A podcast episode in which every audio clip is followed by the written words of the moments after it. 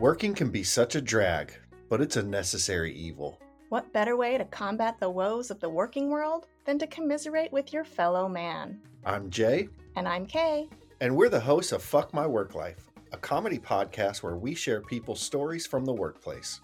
Whether they're funny, weird, scary, or just plain messed up, they're always entertaining and may leave you thinking you don't have it so bad after all. Available on all major podcast platforms. Give us a listen. Your sanity may just depend on it. What's up, Rewatchers? It's Dustin here to let you know that this show may feature strong or inappropriate language, so please be mindful of who around you can hear it.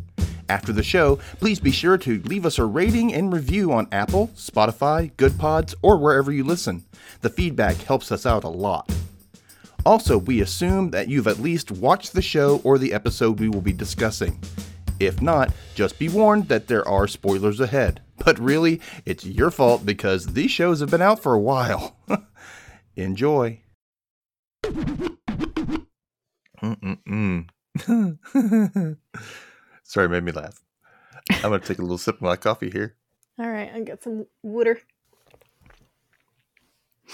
Ah, that was refreshing.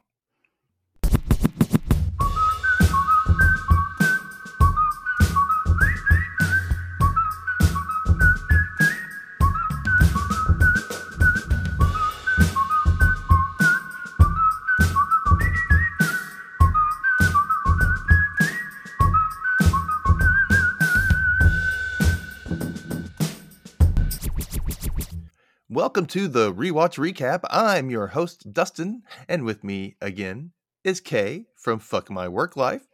Hi. Say hello, Kay. Hello, Kay. Oh. I knew you were going to do it. Man, I knew that was going to happen. I said, she's going to do that. And I'm like, oh, man. I couldn't resist. And I was going to go, okay, Kay. Okay, Kay. You, Kay.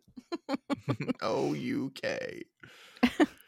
Back to this. Oh, a quick housekeeping note. As if you know, I got that from UK. Mm-hmm. Housekeeping. The Rewatch Recap now has a Patreon. For $3 a month, you can get early access to episodes like the Friday before the premiere, and also exclusive bonus episodes like the behind the scenes chat Kay and I just had. Mm-hmm. That will release every Tuesday on the Patreon. And more stuff is coming soon. Some of stuff like it will be like some merch and stuff like for subscribers. So I'm really excited for that. So be sure to find us on Patreon or click the Linktree link in the notes for more information. And while you're at it, please go ahead and pop in a little rating and a review on the podcast platform that you're listening on. I'd, be happy with that. Or even shout out comments in some of our social media posts. Let's interact. Yeah. I love discussing these shows with you. Just do it. Now, for those of you just now joining us, Kay and I have just finished the entire television series, all 19 episodes of My So-Called Life, the canceled too soon series that originally aired from August 25th, 1994 to January 26th, 1995. Yeah. So sad. So sad. It was a huge disappointment to angsty teens everywhere when Angela got in the car with Jordan, just like leaving and having just learned that her childhood friend and neighbor Brian Krakow has been harboring unrequited feelings for her for quite some time. Mm-hmm. However, there is hope. After the series ended, an author by the name of Catherine Clark adapted the 19 episodes into a YA novel. And yes, even though I recorded all of the episodes, everything on the show on VHS tape, I still bought this book. I was like, I have it all, but I still want to read it, even though I've seen it and I know what happens. I don't care. I want to read it. Because I knew there's more insight into it. I just knew it. Yeah. So it released in August of 1995. So it was like, about, what is that? 7 months after it got canceled? Yeah. Then one day in 1999, as I was browsing the local Barnes & Noble bookstore, a place I used to frequent quite often before bookstores started becoming more scarce in the 2010s, I caught a glimpse of something on the shelf. to my surprise, Catherine Clark had written a second My So-Called Life novel. I'm like, ah! Please tell me you screamed in Barnes & Noble. Oh, no, I didn't. Aww. No. I about peed myself, but no, I didn't.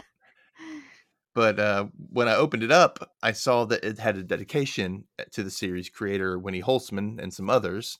Mm-hmm. And they for helping her flesh out the story and continue the ideas for like Angela and Jordan, Rayanne and Ricky and Sharon and Brian and Patty and Graham and kid sister Danielle in a sequel book entitled My So-Called Life Goes On. So basically, this was like the second season we never got. Yeah. That's, you know, where I like to look at it as. Of course, I bought the book and devoured it right away. Now, keep in mind, this was well over 24 years ago at this point. I do not remember what happened in the book, mostly because I read it so fast and life was changing as I entered college and university, and whatever, out of state, you know. So the book can be found on eBay, as it's not in print anymore, but it will cost you anywhere from $80 to $250 the last time I checked. Yeah. Crazy. It's a lot. It's a lot. So I'm glad I got mine for $5 in 1999. And it's still in great condition. So thank you, younger self, for being smart and storing this book in a chest with your Fear Street books.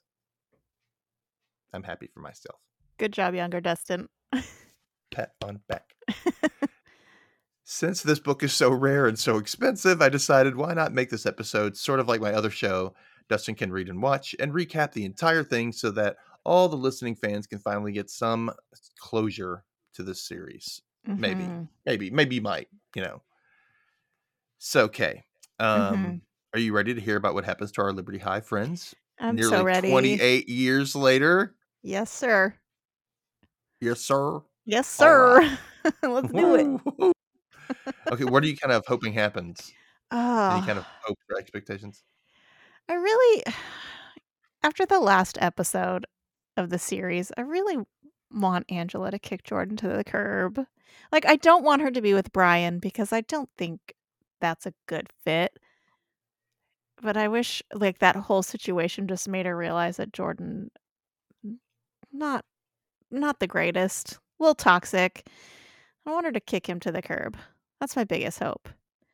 Okay. And I guess I hope her and Rayanne make up, but like what Rayanne did was shitty. It was shitty. So you can tell I'm big on forgiveness. I know. There's a whole thing about it. Just trust me. It's a whole thing. So, okay, but I'm going to have you read some of the inner monologue parts, and I'll let you know which ones they are. Okay. And I've already sent her the stuff, guys. She hasn't looked at them, though. She promised me. She looked at one, and that's fine. I'm not going to. Yeah. I looked at the first one, and then I stopped. No, Kate. So, I'm just, like, really excited. And I didn't do all the monologues because, like, oh, my gosh, everybody had thoughts in this one. So you get to hear everybody's inner monologue. And I just didn't know. I referenced some of them, though, but I just, yeah. But before we begin, I just want to emphasize that since this is an entire book recap, this episode might be a bit on the longer side. But I'm sure if you're listening, you don't care and just want to know all about the juicy details you most likely did not know because you probably didn't have this book. Now, let's dive into My So-Called Life Goes On. Go now! Go! Sometimes a person's restaurant order says everything about them, without them even realizing it. Like me, I always think this is the last order I'm ever going to place. Like a prisoner getting her last meal before being executed. No?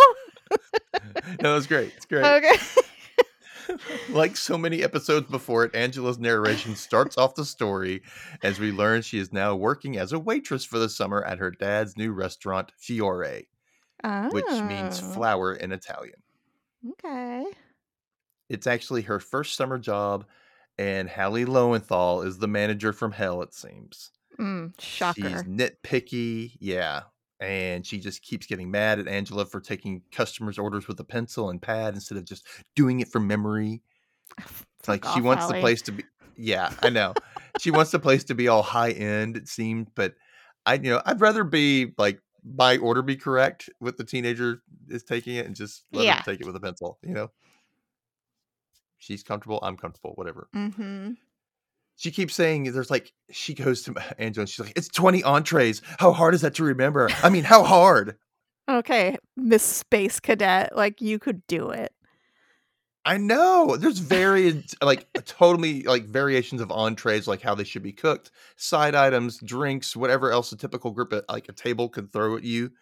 Yeah. And it's her first freaking job, man. Give her a break.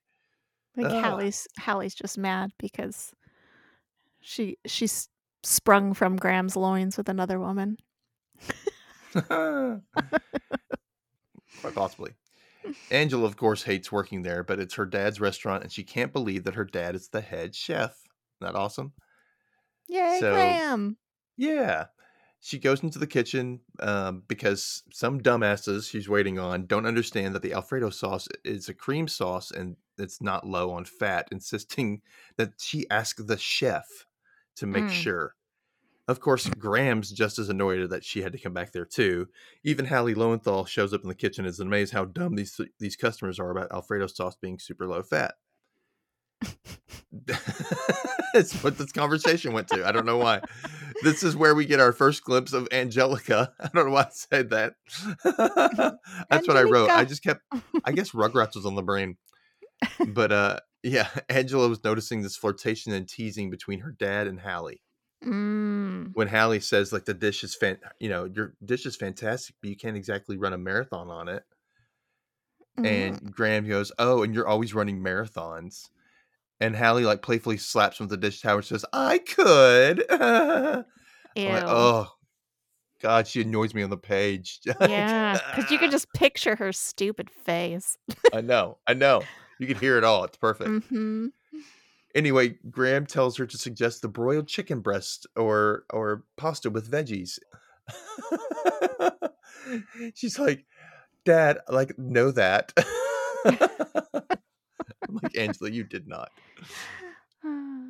Also having problems is another waiter named Lewis, whom Angela notices is pretty hot. He's like this chiseled jaw and blonde hair and green eyes. Does he lean a lot too? I don't think so. Not this guy. Okay. They seem to have good banter going between them as he explains his dumbass table is like thought risotto was a dessert. Okay. I'm like, could you imagine ordering that and thinking it was a dessert? I was like, what the hell? What is this? I ordered risotto. And they're like, that is risotto. That'd be funny. Meanwhile, Hallie is pacing the floor asking why there isn't a line out the door, that they should be full of people. I'm like, calm down, woman. Word of mouth will spread. Don't worry. It's better than this way that it does it slowly because this restaurant becomes more of a staple. But if it's like a flash in the pan, boom, boom, boom, it's, never good. Yeah. That's my theory. Anyway. Angela basically tells her to calm down because they only have one table open and more customers are coming in now. And that's Hallie's like, hurry up, people. We have customers waiting. I'm like, to which Lewis is like, I hate being called people. And Angela says, I know. It's like, are we on a magazine? Should we at least be called Vogue or something? I'm like, oh, Angela, stop. Oh, Angela, no. No. And it feels very forced. Like she's attempt at flirting with Lewis, who, and he's like, I'd rather be at Sports Illustrated. I'm like, he's so basic. Yeah. Anyway, across town, Brian Krakow also has a summer job at Photo Fusion. And that's spelled F-O-T-O. Photo Fusion. That makes sense for Brian. Yeah. It's one of those photo developing huts. Yeah. That now used kids. To be so popular. But yes, exactly.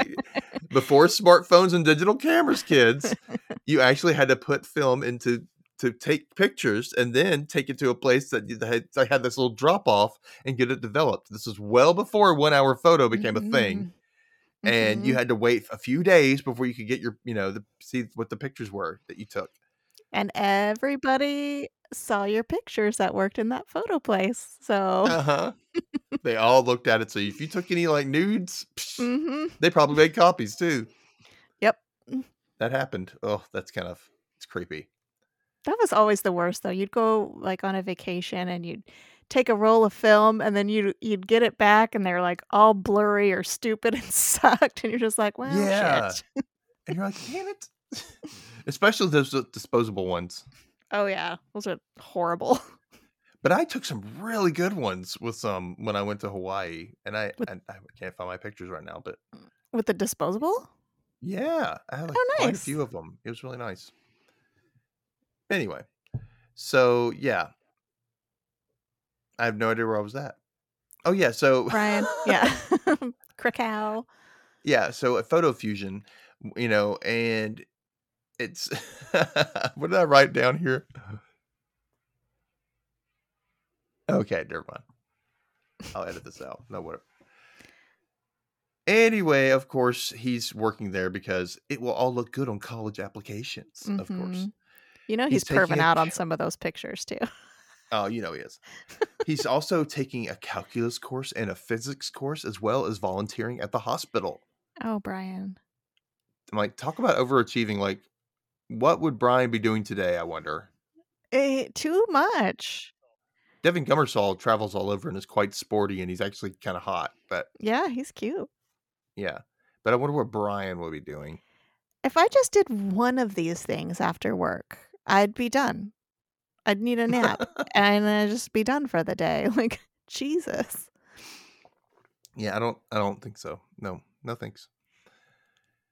But so it seems this is all as a distraction from Angela, since she's not working nights. She's hanging out with Jordan. Yeah.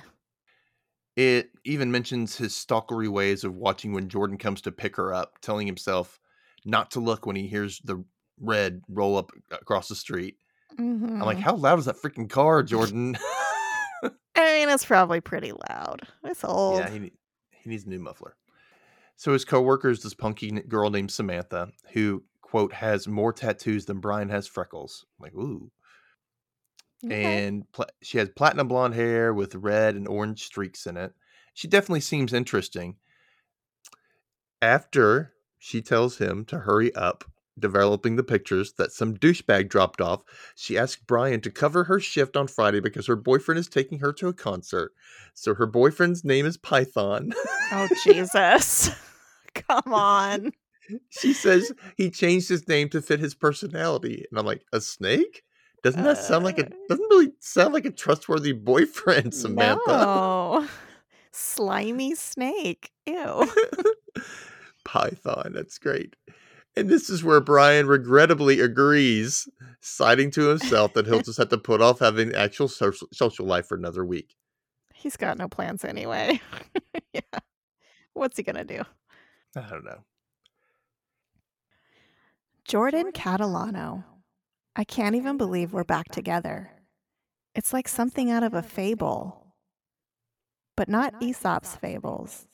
A different kind. Where you don't understand the lesson at the end. And that line is very telling. Yeah. It doesn't sound like she's all that into it. I know. Or she's just still confused.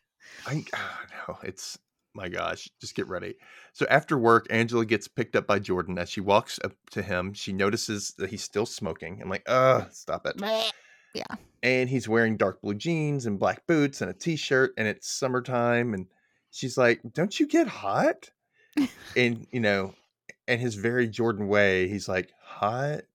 Like he didn't understand what she was saying. What? Huh?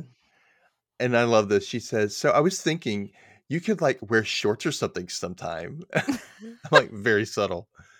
Can you picture Jordan Catalano in shorts? I cannot. I can't either. He'd still have that big poofy jacket on and then shorts.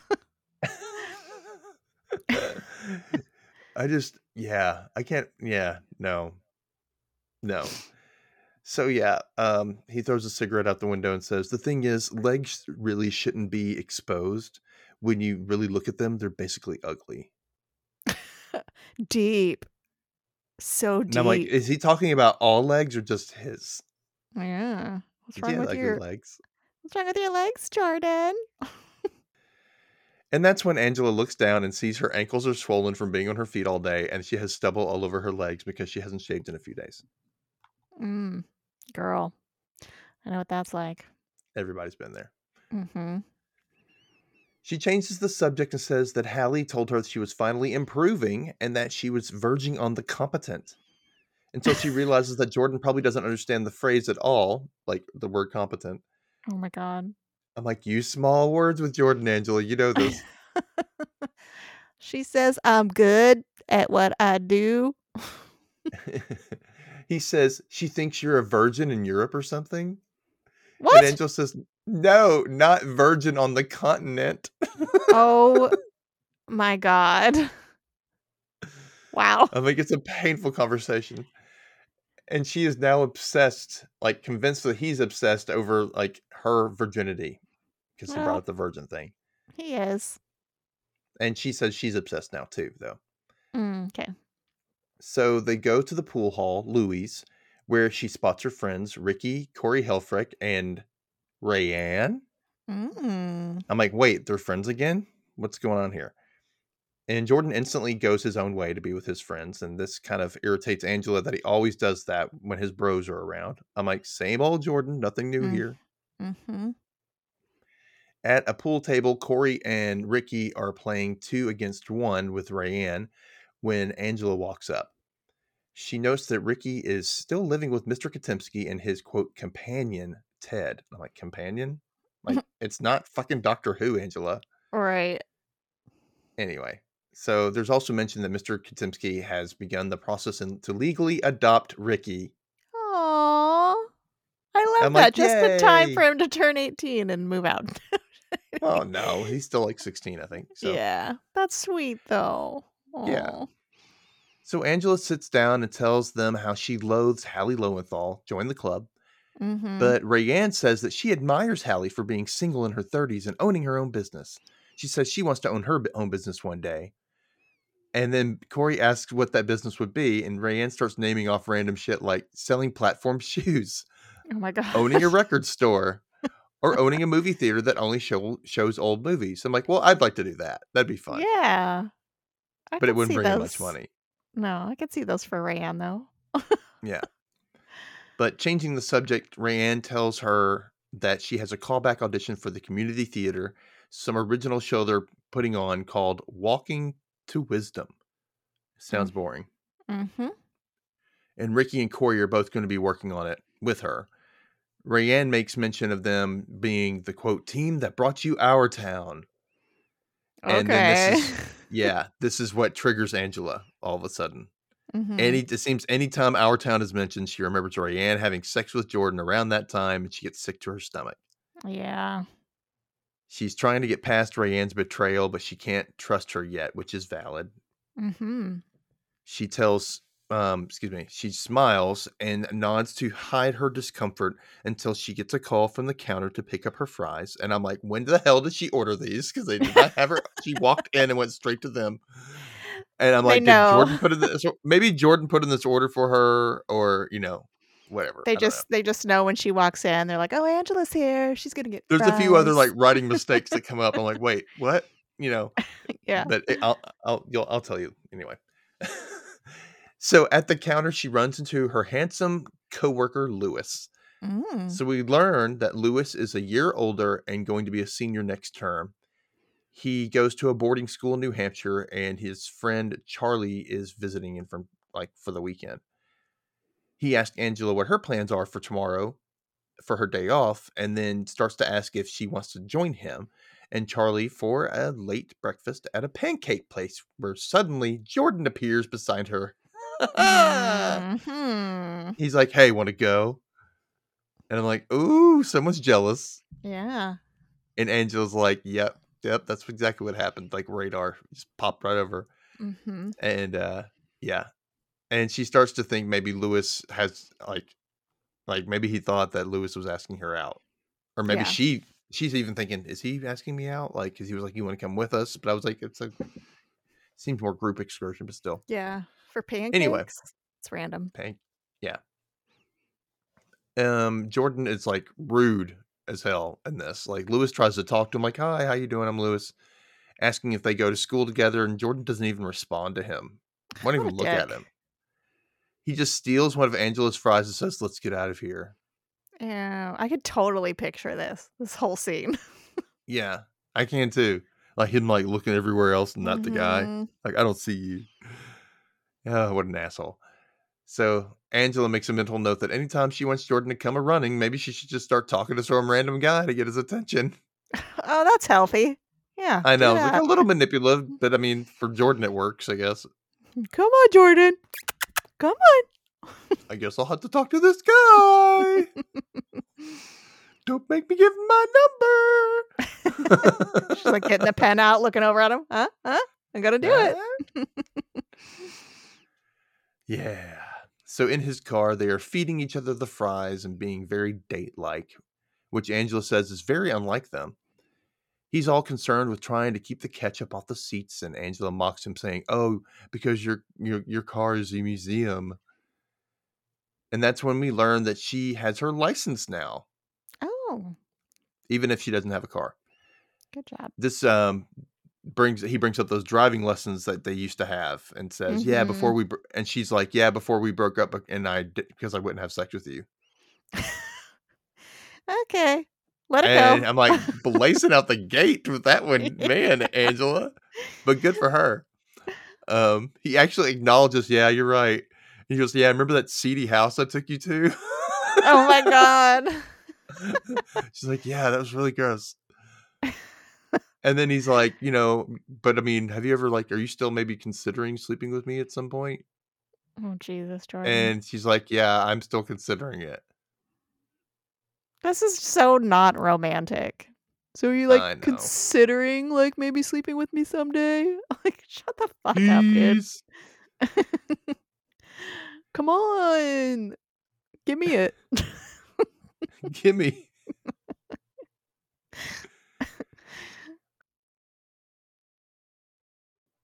We can consider it all we want. I just don't know if I'm ready yet to trust you. Considering you and Rayanne actually did it in this car. What sort of museum would this be anyway? The Car Sex Hall of Fame? Okay. I mean, that is gotta be weird sitting in that car knowing that's where it happened. Oh, yeah. It bothers me so much. I hate that. Okay, so the next chapter starts off with one of my favorite lines. Welcome to Big Guy Burger, where every guy's a big guy. Is it her? Is it what's her name? Well, okay. First off, let me show you. Delia. So, Brian has tried 3 times so far this summer to catch Delia Fisher at work, but can't seem to find her. Oh God, Brian! When he steps up to the counter, the woman asks what he wants to, and he's like, I need to speak to Delia, but the woman just ignores him. She will not answer if Delia is even working today. Or not. I mean, I get that they have like they can't like really like come on, just answer the question. You know, this guy knows her. It's so blatantly rude. Anyway, yeah. So he ends up like he orders like another freaking hunk burger that he's just gonna throw away.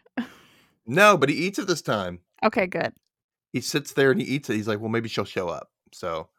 Jeez, obsessed much? I know. I'm like, thank God he's not wasting it though. Yeah, I'm glad he ate the food. Yeah. So his inner monologue laments that he misses Delia and hates that he broke it off their date to the dance months ago like a jerk. He knows Delia hates him, but you just can't feel bad about him because he thinks he did Angela some big favor that she didn't appreciate. Which I'm assuming he's talking about like the note that he wrote for Jordan. Yeah. That's the only thing I can think of. And then he's like pouting. He's saying, like thinking to himself, I hate women. Okay, first of all, what is he missing exactly from Delia? They never hung out. Yeah, they didn't date. They had a conversation with her, big guy.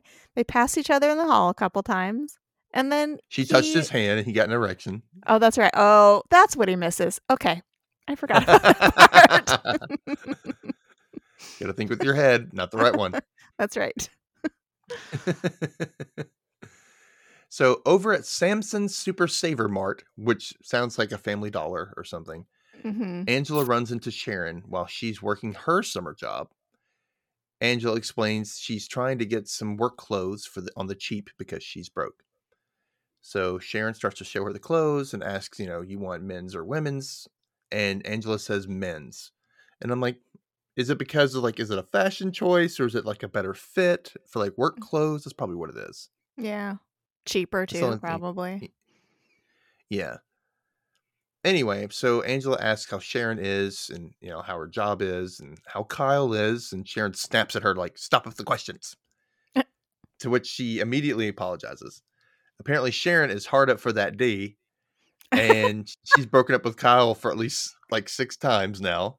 Oh, geez. Even though she keeps falling back into the pattern of sex with him, which is mm-hmm. apparently really good sex. There's no way that's really good sex. There's no way. But she just can't stand his idiocy any longer, right? I mean, I think, Moab, I think some of the best sex makers, them bangers, them good bangers, they're the dumb ones. Good sex makers. Good sex bangers. Them bangers. Yeah. Getting them bangs on. Yeah. I mean, I can't blame her. She doesn't really have anything to compare it to either. I guess. But I mean, how do you, if it hits the right spot and it's hitting the right spot. Yeah, that's true. Yep. Wow, we went deep there. All right, so Sharon, I know, I don't know. God, stop. That's what she said. Okay, so Sharon let slip that she didn't even get the day off tomorrow because she told Brian Krakow that she'd help with tutoring Jordan, even though she's been trying to avoid doing it. Angela makes a point to mention that Jordan's in summer school and needs a tutoring, so he's not left back again. Again. I'm like, that boy is going to be a 19-year-old junior. Yeah. If he passes summer school. Yeah. Oh. So, yeah. Angela starts to think about how Brian has been trying to get out of tutoring Jordan for a while now, ever since the note incident. She actually has started to miss him. Since he's been actively avoiding her. So, yeah. She feels like if she says hi to him, he'll take it as an admission of love to him, which she's not really interested in him. She also thinks that by not saying hi, he might think that she hates him, which she doesn't. I'm like, just walk across the street and talk to him if you really want to talk to him. Jeez. Yeah. So much analytical thinking. I'm like, just do something. You're probably right on both counts because that sounds like Brian, but mm-hmm. Damned if you do, damned if you don't kind of thing. Yeah.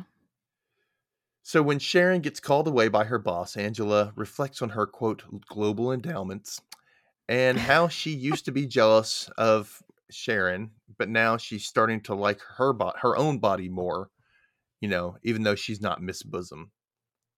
Good. Good job, Angela. Yay for self-love. Mm-hmm. Later at the hospital, Brian shows up to volunteer in the x-ray office. The book lists his daily schedule, and the boy is barely has any room to breathe. He has an hour in between things, but he's constantly doing something all the time. I didn't go in through it, but I was like, wow, it's crazy. So guess who he gets to work for?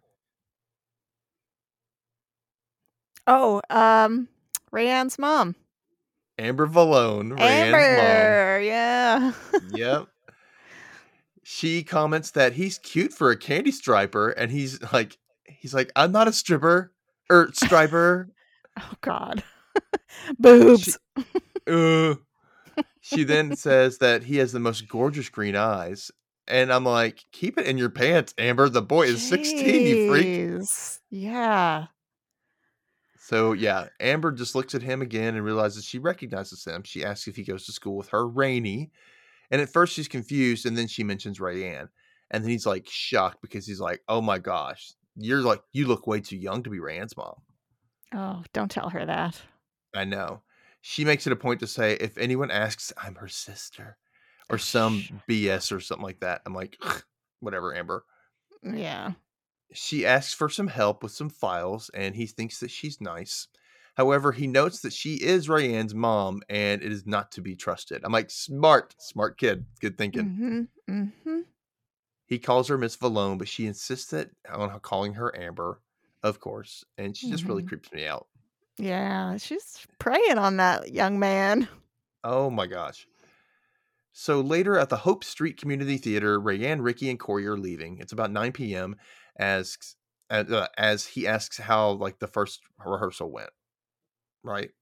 Mm-hmm. And so we're just like jumping all over like callback. We're jumping all over now. She already did the like callback audition and everything. I'm like, okay, playing a little fast and loose with the timeline, but whatever. It's really weird how the jumps go. It's funny. Yeah. You don't even know. You're like, oh, how long has this been? So she's annoyed. Like Rayanne's annoyed that they said her hair is distracting and that she should cut it. But Ricky's like, that's what wigs are for. And Rayanne says they want a natural look, and they might be the first community theater to have a no wig policy. Oh my God. It is really weird. Like people get like a power trip with some of these, like they get way too into it. Like, no, she doesn't need to cut her hair. Not for community theater. No, you don't get paid for that. So they also joke that the play has no plot yet. It sucks, apparently. Corey tells her not to feel bad. They wouldn't listen to his set design ideas either. Ricky agrees that they kept criticizing his makeup style as well. However, they all want to do it and they want to get the experience in. So what can you do? You know? And it's like, you're in community theater, not Broadway. Yeah. You know? Like, how pathetic to abuse such a little power you have over these kids who are like clearly talented. It just really frustrates me. It makes me mad. Speaking up for the little guy. So Ricky mentions that they should make a movie this summer too. They'll have theater and screen experience. And Corey's like, oh yeah. And says colleges will love that kind of stuff. I'm like, oh, Corey, you're just so lined with positivity. Here, look at my homemade movie. College. They're gonna be like, great. This is shit. I made with the home camcorder. The sound quality is crap. Mm-hmm. Yeah. I used to do that with my brothers. It was fun, but it's nothing I would submit to a college. Can you imagine? Yeah. So Rayanne could care less about all that noise. She just wants to get like an actual paying acting gigs. For now, though, she's working part-time as a bakery clerk at Food World. I'm like, ooh, what a creative name. Ha ha ha. Mm-hmm. She says, you should see what I can do with a cake decorator.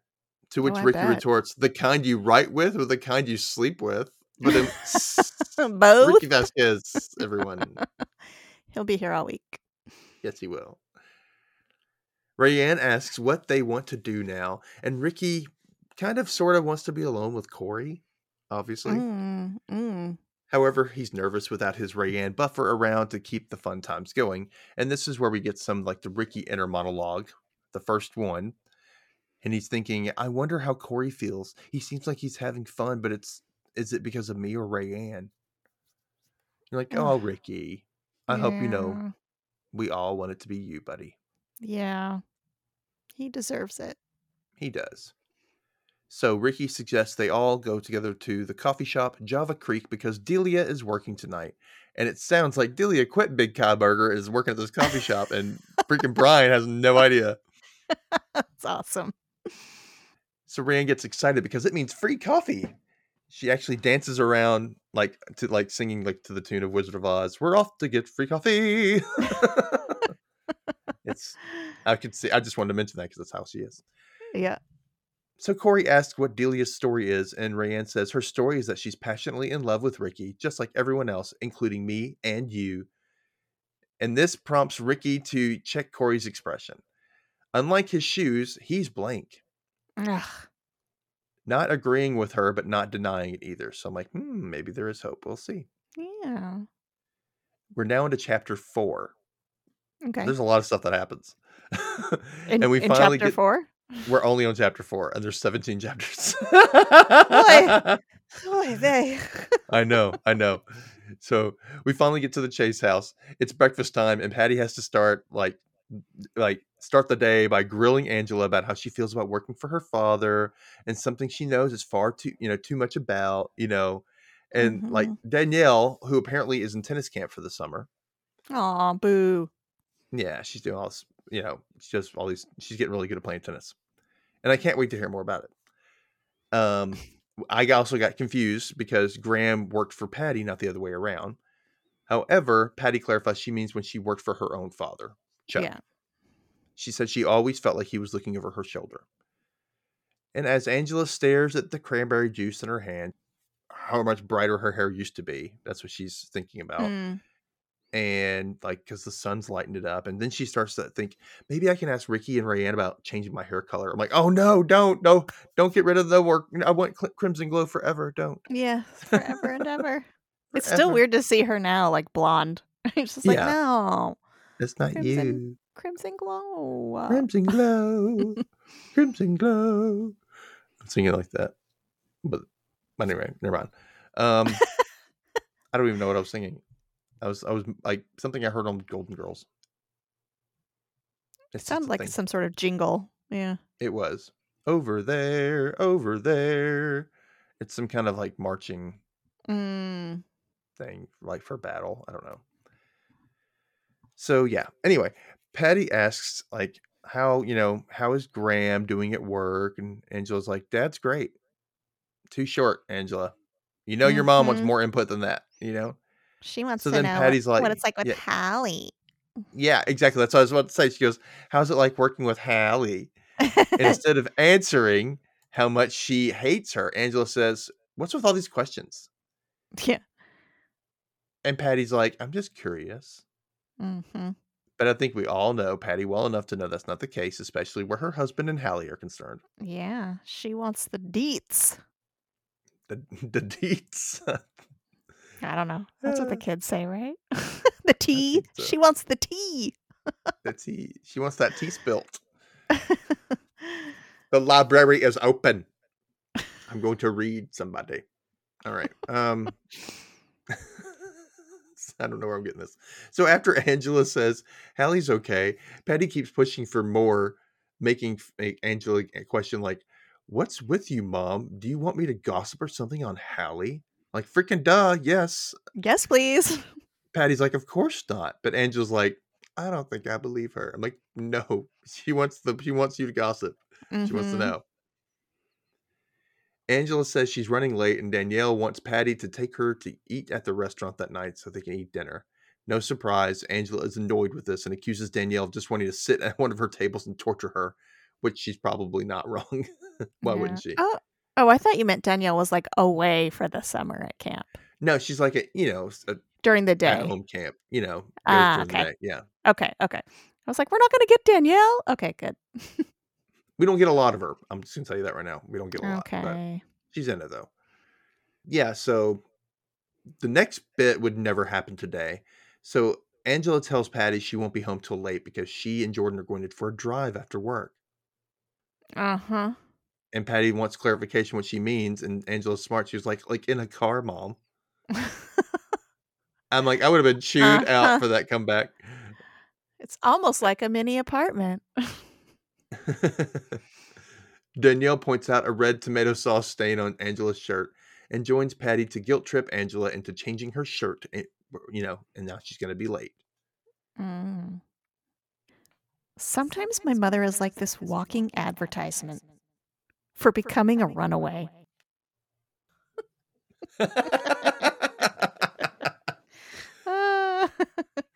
Yeah.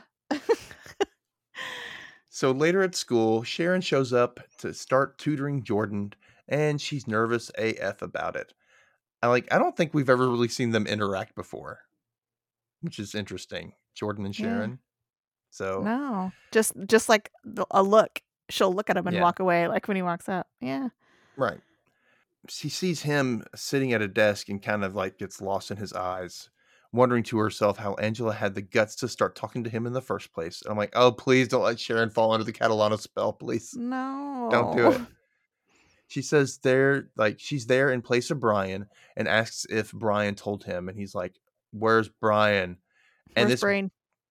That's what bothered me because it threw me off. He's supposed to say brain. Yeah. So I'm like, no, we're not going to assume he finally realizes Krakow's name. I'm just going to say brain. Yeah. So he says, where's Brain? We found out that Brain never told Jordan that Sharon was taking over tutoring for the summer. Jordan seems genuinely upset that Brian isn't there. And I'm like, oh, maybe he actually considered him a friend now. And I think he was. Yeah. Even though, like, when Sharon calls him Krakow, Jordan has no idea who that is. He was who? He's like, God. That's Brian's last name. He's like, oh. God, he's dumb. She explains that Brian is overbooked for the summer, and suddenly Jordan says he doesn't feel well and gets up to leave. Not before stopping and asking Sharon for Brian's or Brain's phone number. I'm like, so you've been like, he's been tutoring you for like half a year and you don't have his phone number? I'm like, what the hell, Jordan? He says Brian has his notebook and he exercises, all his exercises are in it. After confirming he will be back next week with the exercises complete, he leaves Sharon sitting there thinking, I just got rejected by Jordan Catalano. I'm like a member of the club now. Oh, geez. I'm like, yes, you are. Got to put that Sharon positive spin on it. Mm-hmm. So after her shift is over, Angela actually goes to pick up Jordan from his band practice. They're still using the name Residue, and I'm still not over them ditching frozen embryos. Ugh. Yeah. He does not approve of her parents' beige station wagon that Angela's driving. Oh, so God. Much so that she's like, you're a car snob. Yeah. He basically guilt trips her into taking his car under the guise that like the station wagon's AC doesn't work. Not that well, anyway. And they can put the top down in the convertible. But he's going to let her drive it, at least. So there's that. That's bold. Not complete misogynist in that way, I guess. Yeah. I hope she's improved. So she drives out of the city. Okay. To a lake where she decides to skinny dip. What? I know. I'm like, Angela, this is so out of character for you. This is so not Angela. So, like, even Jordan is surprised by this development. However, he doesn't join her. He, quote, doesn't swim. Oh, jeez. I'm like... I mean, also that would mean his legs would have to be showing, and we know how he feels about that. He's got a major hang up about his legs. I know. So we learn that he's also afraid of the dark when it comes to being out in the woods. I'm like, that's anybody. That's kind of, you know what I mean? Like camp slasher films and stuff kind of get to you and you hear snaps and you're like, ah. Yeah. But so the author knew what we'd be thinking, and Angela did not get buck naked in front of Jordan. Okay. She like did it in the dark on the beach before he turned the headlights on so they could see. Mm-hmm. I'm like, well, that's somewhat of a gentleman. So, you know. Yeah. So like as Jordan is watching Angela swim, he hears a sudden noise in the woods and starts to look around, all paranoid again. I'm like, again, I'd be the same way. Yeah. Suddenly he feels something on his arm and he jumps and he's like, what? And it's just Angela. And she kind of laughs. She's like, I'm sorry for scaring you. But she was like, I've never heard you scream like that before. And he's like, yeah, did you like it? Oh, God. Does it make you want to have sex? I know. Of course, they start to make out, but she's soaking wet and cold, even in her clothes now. He says he'll put the heat on in his car, you know, to warm her up. But his inner monologue says that he's really hoping they'll have sex, of course. Of course. He gets in to start the car, and the battery's dead. Oh, no. They're stranded. Better do it. She's freaking out. She's like, you were setting the stage for this to take advantage of the situation, weren't you? You planned all this out. And she admits to herself that she was actually considering it until she supposedly became a part of his plot. She's the one that drove out there, right? I know. I'm like, what? This makes no sense, Angela. Yeah. And he's not that smart. He wouldn't concoct the whole scheme like this. That too. You know, so he looks under the hood and she keeps like thinking she can like like maybe you can fix a dead battery because, you know, you're a mechanic. And he's like, no. She's like pretty much belittling him the whole time for not having a flashlight in his car because her mom always told her to have a flashlight. I'm like, whatever. Mm-hmm. So he's like just taking her bitching in stride. She's going off on him. And he's like, here's my jacket. This will keep you warm. And basically he says that they'll just have to wait for somebody to come by. They're kind of in a parking lot that's right next to the lake. And she says she wishes that they had a cell phone. Yeah, I guess right around that time. Yeah. They were starting really to become bigger. They could like call her parents and they'd be out there in no time flat. She then realizes how ridiculous she's been accusing him of setting up like this whole thing, like some old movie. And that's when she says, maybe they could, you know. And I'm like, oh, Angela, not now. And he's like, really? And she says, like, I trust you. And then he kisses her to shut her up. It's true. I was babbling because I was so nervous with the fact that maybe we were about to do it, or that we would have if the car had started. And because maybe I was hoping that if I said I trusted him, it would be true. But I don't. Not after Rayanne. Not after this. Girl. In perfect timing, yes. I know. So many red flags, honey. I know. It's very soapy right now. Yeah. So this truck shows up right then, perfectly. And so Jordan asks for a jump start. And when she gets home, it's definitely later than it should be. And Patty jumps all up in her ass for it. And she's also like, where's the car? And even with Angela explaining that she left it at work, which, I mean, it doesn't really add up because they were at the rehearsal loft. Yeah. I don't know. See, that's where things, I'm like, wait, you didn't. Yeah. Anyway. And like, you know, you left it behind to ride in his car, but I don't know. So Patty's mad because the car was her responsibility and like, you shouldn't have just left it somewhere. Yeah. Angela makes a good case that she was more concerned with getting home than being even later by getting the car, which I guess makes sense. Mm-hmm. She tells Patty that she and Jordan went to Carter Lake, and Patty is baffled with the thought of Jordan Catalano swimming. She's like, what? I'm sorry, what? And Angela's like, no, I swam. And she, you know, explains because Jordan had the headlights on, the car battery died, and they had to wait for somebody to come jump them off. And Patty's all like, you know, no one was around. And Angela was like, no, don't relax. We weren't like fogging up the windows or anything. And Patty doesn't like quite believe her because she's like, stranded at the lake kind of sounds romantic. No, not really. I'm like, Patricia, what has happened to you? She's like, there was one time your dad and I went to that lake. No. As Angela heads upstairs, she stops to ask if Dad is in bed. It's 1:30 a.m. after all. Patty says he and Hallie are still at the restaurant because of some issues with supplies. Mm-hmm. Angela confirms this because they were talking about throwing out a bunch of stuff they couldn't use before, like earlier that day. So, But still, 1:30 a.m. Yeah. Angela seems resentful of the restaurant because it's taking all of Graham's time nowadays. Which, you know, it's going to affect everybody. Yeah. The next morning at breakfast, Brian gets an unexpected call from Jordan. Like me, Brian can't believe Jordan would be up that early in the morning. Or know how to use a phone. What's this? Numbers? Yeah. Boop, beep, boop, boop, boop, boop. Do I talk in this end or this end? So, yeah, Jordan tells him that he met Sharon, even saying, you know, the one with the big, you know. Oh, God. However, he says he just wants to quit tutoring now because he doesn't want more people to know about his reading problems. Makes sense. So, okay, I can understand that now. He just wants to be comfortable with the fact that he needs help and he's not, you know, he just needs to be comfortable with that. And he shouldn't be ashamed of it. But he's comfortable with this one person right now, and that's what he wants to stick with, which I understand. Brian tells him he shouldn't be embarrassed because it's not his fault. It's bad teachers for not catching this sooner, you know.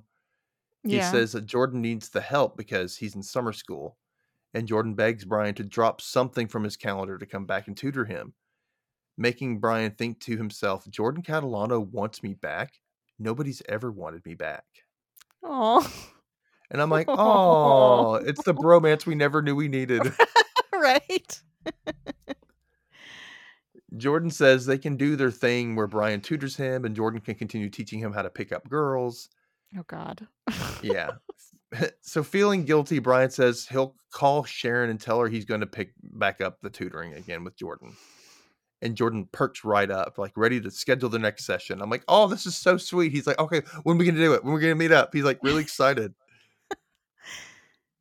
You're going to love this next chapter. Okay. The first line of it anyway. Tell me who you think this is.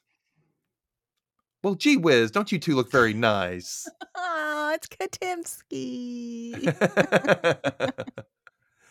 That's right, Mr. Katimski.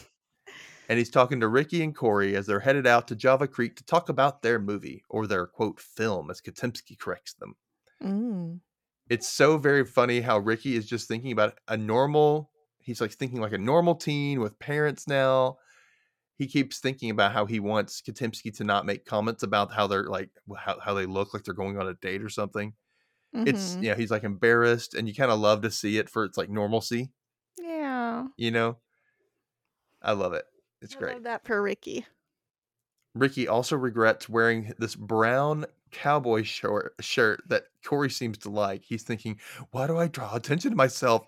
And then I hate the attention. Aww.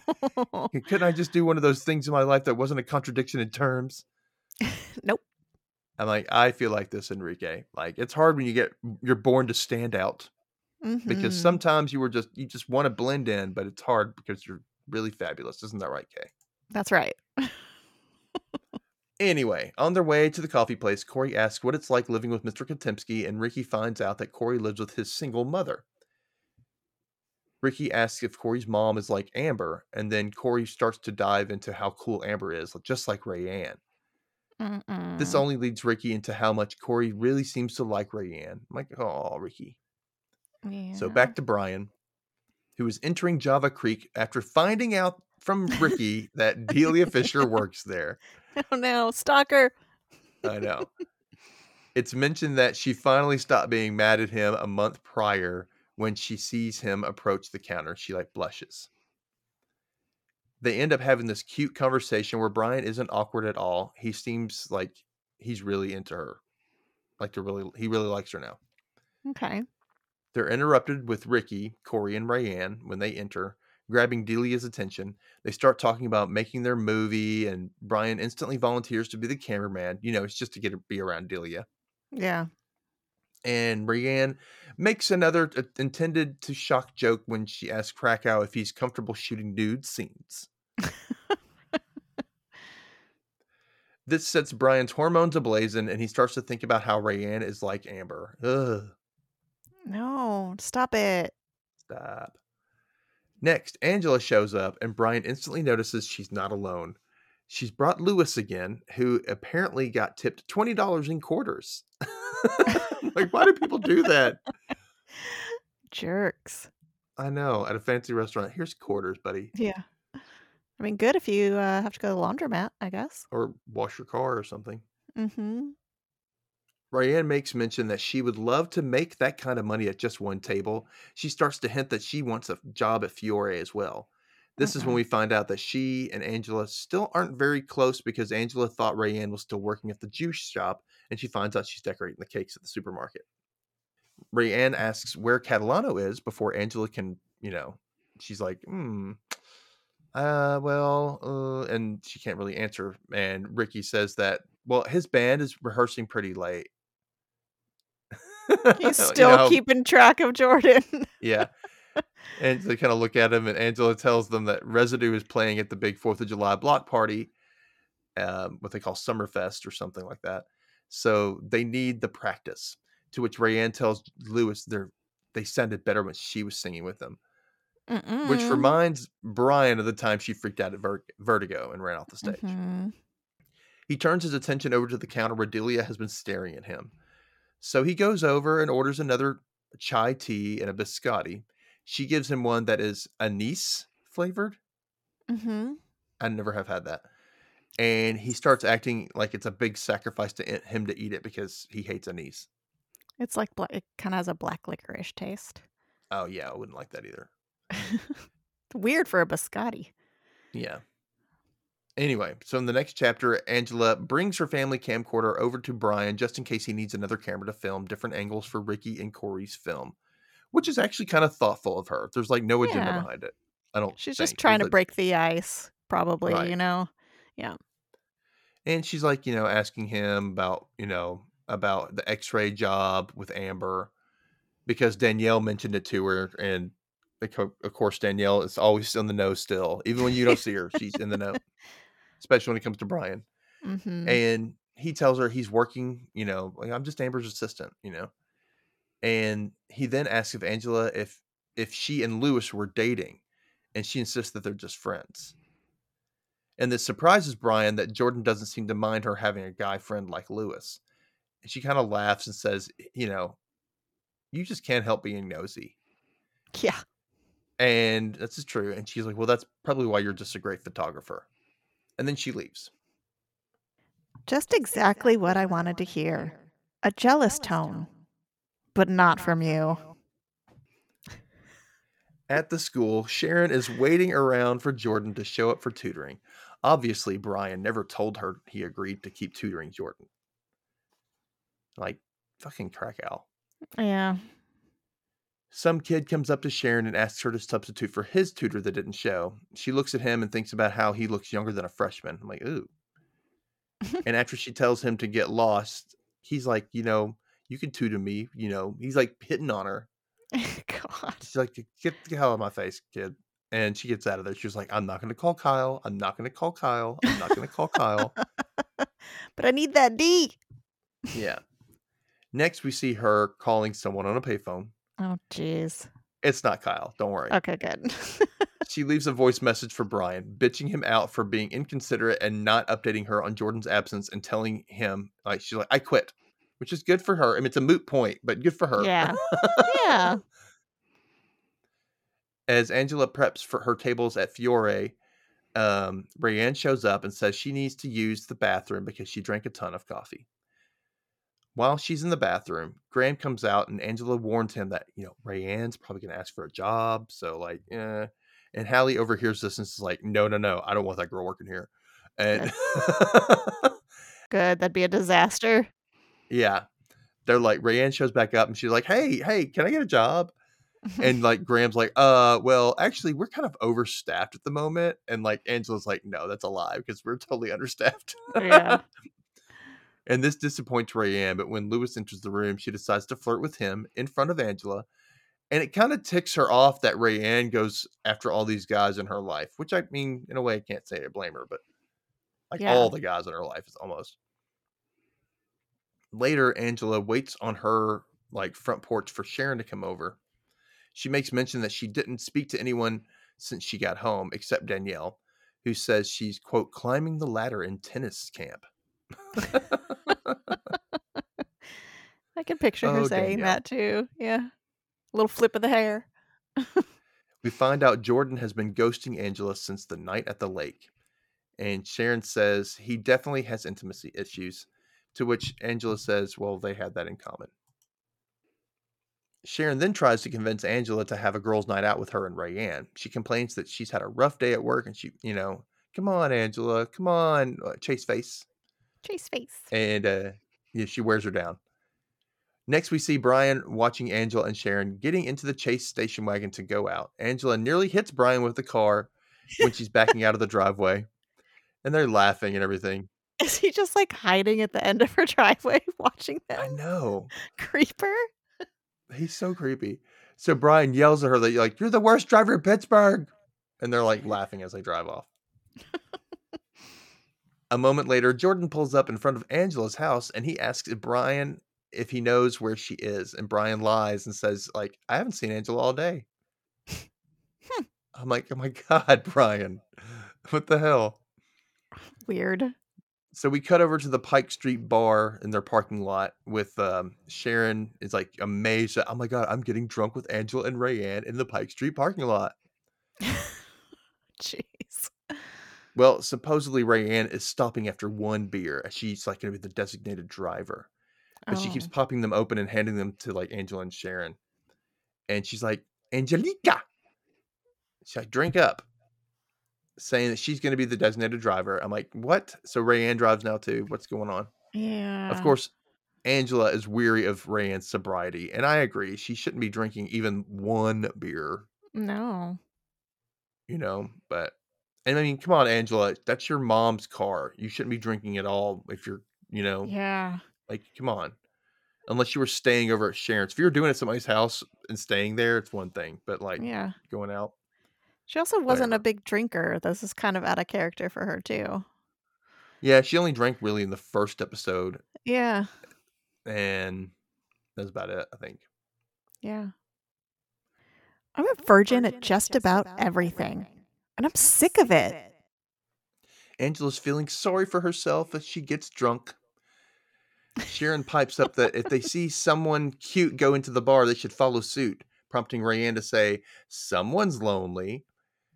But Sharon isn't looking for a hookup. She really just wants the feeling of having a crush again, the anticipation of seeing them and whatnot, which I can totally relate to. But I've been having a lot of crushes and for the past 7 years, and I kind of am ready to go beyond that now. So yeah, you got to dive right in, Dustin.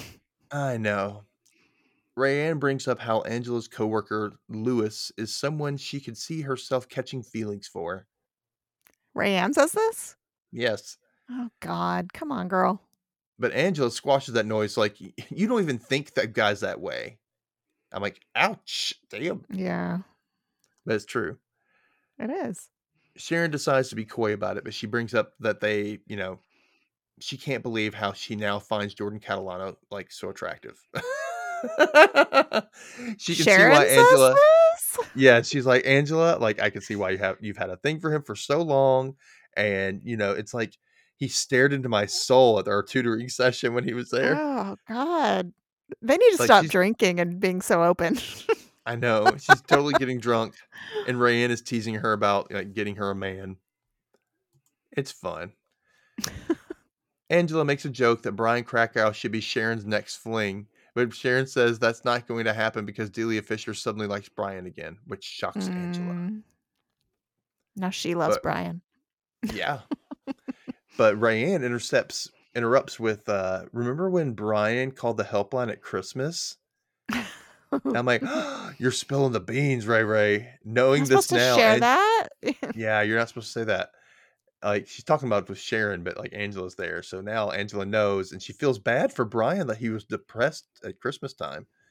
And then she kind of gets full of herself, wondering if he called to talk about how he was in love with her. Oh, geez. I'm like, come on, Angela, come on. You had to make it about you. Mm-hmm. So some time passes and they decide that no one is going to show up. Nobody cool is coming. Rayanne suggests they go find a party, but Angela and Sharon agree they need to call someone to pick them up so they can go home. Rayanne is not down for that as she snatches Angela's keys, saying that she's only had one beer. I'm like, dude, that is not your car.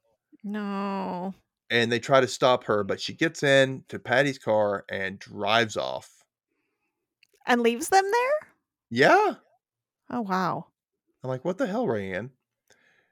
And Sharon says she's Rayanne Graff. She'll do anything. And Angela agrees internally because she knows Rayanne would do anything. Mm-hmm. Like, ooh, cringe. Guess who they call to drive them home? Lewis. Kyle. Oh, no. I know. You can already see Sharon, like drunk Sharon, just jumping on that jock, you know? Mm-hmm. Anyway. He drops Angela off at home with Brian standing out front as always. Sharon calls him the one-man neighborhood watch. Well, he's got so much stuff going on, but he also has time to just stand outside of Angela's house all the time. And wait. Yeah. And wait. He says Rayanne had driven by about 3 times looking for them, but Graham and Patty don't know anything about like her having the car yet. So Angela says goodbye to Sharon. She tells her not to sleep with Kyle. Like, don't sleep with Kyle. Don't do it. And then she goes, oh, forget it. Sleep with him. Why not? I'm like, damn, Angela. Drunk Angela's really loose. Mm-hmm. They drive off, and Brian acts like he didn't realize Angela was friends with Sharon again. Which I'm like, what? It was confusing. I was like, they've been friends for a while. I'm like, what? I know. Or that, like, you're now talking with Rayanne. Okay, I can get that. But yeah. So Angela's like, we got past things. But he doesn't know because they don't talk anymore. Like, you don't know anything because we don't talk anymore. She says they've both grown as individuals and they should talk and reevaluate their friendship like adults. And then she adds in, quote, I never see you anymore, and I hate that. Amid drunken yammerings of a teenager. I never see you anymore, and I hate that. She then says, you know what? You should come over for breakfast in the morning. That's a neighborly thing to do. Drunk Angela, shut up. I'm like, you have no idea the can of worms are opening. Don't. Is she doing this because she found out he likes Delia and Delia likes him again? Probably. Her drunk self was making her do it. Angela. So then, you know, like, okay. Rayanne shows up. She comes down the street and she's in the Chase station wagon, and Angela scolds her for taking it because Rayanne doesn't have a license. I'm like, oh my God. Oh, jeez. She'll find any reason to throw caution to the wind. Rayanne says, you know, it's fine. This car has like no acceleration. Oh my God. Which I believe. It's Patty's car. Yeah. The next morning, Brian walks his smug ass over to the Chase house for breakfast. It's like, they said he's like shoulders are back and he's like, I'm just happy. You know, he's like, I am confident. Oh, no. You know, he's walking up. He's totally convinced that Angela wants him now.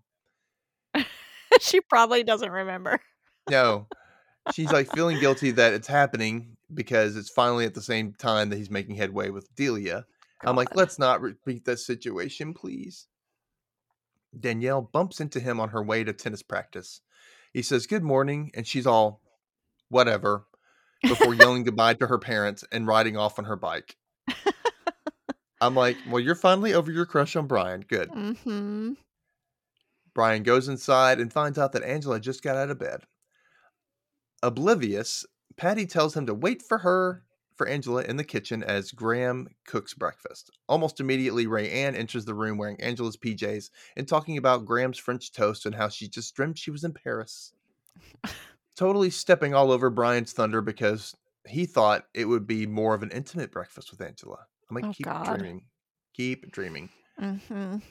Rayanne questions how Brian's hair is like that without any product in it, and he's annoyed. I wonder the same thing, Rayanne. I know. He bitterly says, you're nothing like your mother. To which she says, thank you. Yeah. Then they hear Angela come down the stairs. And then when she enters the room, she gives Brian her usual, what the hell are you doing here, look? As Graham hands her a plate of, you know, and says like, hey, here you go. You guys are on your own. Your mom and I have got to go. And he leaves the room with Patty, and Rand's like, are they going to go have sex? Jeez. Are they going to go do it? And I'm like, why are you so obsessed with their sex life? She just has to be shocking, you know? I know. So Angela's hungover, and Rayanne escorts her to the, come with me.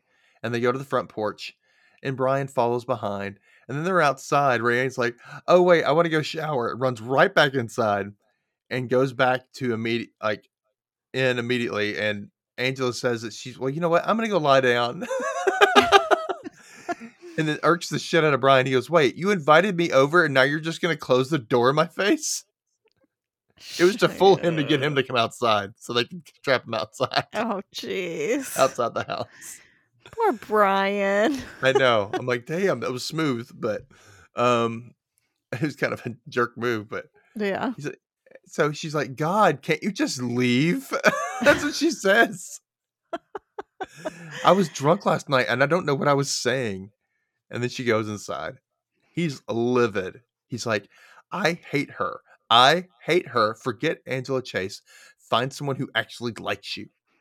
Aww. Which you should have done like a lot sooner than this. Mm-hmm. At the same time, Sharon wakes up in bed with Kyle. No, Sharon. mad at herself for sleeping with him again, but also mad for being too drunk to remember how good the sex probably was. Oh, been there. Mm-hmm. She starts to think about how alcohol is no good and yada, yada, yada. The same thing we all tell ourselves that, you know, about stupid drunken decisions. Uh-huh. She never doing that again. No, I'm not going to drink that anymore. Mm-hmm. She gets ready for work in a hurry, ignoring Kyle's compliments and ordering him to leave. I love that she just like uses him and then loses him. Yeah, all the time. So at the hospital, Amber convinces Brian to walk with her to the cafeteria to get some coffee at the start of his shift. He's nervous because he doesn't want to be seen as a slacker. Oh no, college applications. Oh no. That's all it is. So, and he's totally attracted to Amber. No. She mentions that Rayanne said she saw him at Angela's earlier. And then she says, "You're in love with Angela, aren't you?" He doesn't reply, but she says, "Jordan is, Rayanne is, and even I am, hell." And Brian complains that with Rayanne around, she and Angela kind of get rude and exclude others. Mm. And Amber says, that's just Rayanne's way to get attention. But she's vulnerable like everybody else. True story. Mm-hmm. She asks about his parents, and he says that they're psychiatrists and psychoanalyze him all the time. She tells him, well, she's sorry that they're like that because he wants to be analyzed constantly. Agreed. No. Mm-hmm. They say, and then she says, like, you know, you're welcome to come hang out at my house at any time, you know, chill out. Rayanne's hardly ever home, you know, and so I had the place all to myself all the time. And then she says, Amber. She's like, come by like Tuesday around 3 or 4. No. And Brian's like, is this like a Mrs. Robinson situation? That's what I was thinking. It certainly seems like it. That's the way she's flirting with him. Like, yeah. Steer clear. Meanwhile, Corey and Ricky are watching old movies when Corey says they should film some stuff during summer school, since school is a big part of their lives. I'm like, okay. Mm-hmm. When Ricky makes mention that Jordan's in summer school, Corey gets excited because Jordan has the perfect anti-establishment image they are looking for, just like Rayanne. Oh, God. Yeah, I'm like, oh. Ricky's all deflated again because Corey brought up Rayanne again. Yeah. Right. Oh. At Fiore, Rayanne has dropped by again, but is talking to Hallie. She mentions she's nervous because he's so handsome. And Hallie thinks she's talking about Graham and agrees. Oh, no. And Rayanne says, no way, even though I could have a major crush on him if he wasn't Angela's dad. She notices that Hallie has this look on her face. And like she agrees, like, oh, yeah, I have a crush on Graham. And she notes to herself, I need to keep an eye on Hallie for Angela's sake. Mm-hmm. I'm like, at least she's still trying to look out for Angela, you know? Yeah, of course. Finally, Hallie realizes that she likes Lewis. Mm-hmm. Like, oh, you mean Lewis? Oh, yeah. You better stand in line because all of our customers like him too. And Rayanne only sees like Angela as competition, really, because she can tell that Angela like knows that Lewis likes her, and Angela just likes the attention. Mm-hmm. And when Lewis shows up, Hallie tells him to get Rayanne some bread and cheese, which is actually a nice gesture since she knows Rayanne is poor AF. Yeah. You know, from talking with Lewis, Rayanne really has a thing for him, but realizes he's nicer guy than she's ever been used to. Because, you know, none of her partying tricks are really working on him. Yeah. This makes her kind of insecure because if he likes Angela, then she's definitely not his type at all. I'm like, you can do it, Ray. Just tone it down a little. Just a little. Yeah. And stop going for the dudes in Angela's life. No. Sometimes having a conversation with Jordan Catalano is like pulling teeth. Only I'm the one who needs the Novocaine. Sorry. You want me to do that last line again? You want me to do it over? No, that's good. That's perfect. Okay. Angela and Jordan sit outside on the front steps of her house, catching up after he had blown her off the past few days. He basically says he was working in the garage and rehearsing with Residue. and that Brian Krakow started, tutoring him again. And this irks the shit out of Angela because she thinks that Brian's trying to weasel his way back into her life any way he can, mm-hmm. which, I mean, could be true, but I think it's more because Jordan really wanted the help. Yeah. Jordan says he likes how hard Brian is on him and how it makes him try harder. He's actually starting to like reading. Oh. So when Angela mentions that Brian can't hold his hand all the way through college, Jordan's like, I'm not even going to college, which is what Angela should have realized. She's like, yeah, our paths are going different. We're going out different ways. I can say it. She already said it like, she's already thinking it. Like, then why are you pursuing this? Yeah, there's no way he's going to like college. Maybe community college, but... yeah, trade school. Something. So the phone rings inside and it's Graham asking Angela to come in on her day off. Even Lewis gets on the line to beg her because there's a huge party of 30 people coming in and they're definitely short-staffed. She finally breaks down and says yes, which disappoints J-Dog. Womp womp. He was sort of hoping they could go back to the lake. Oh, jeez. Wink, wink. Where she thinks he tried to set her up to have sex with him? Yeah, even though she took them there. And yeah. It's so funny.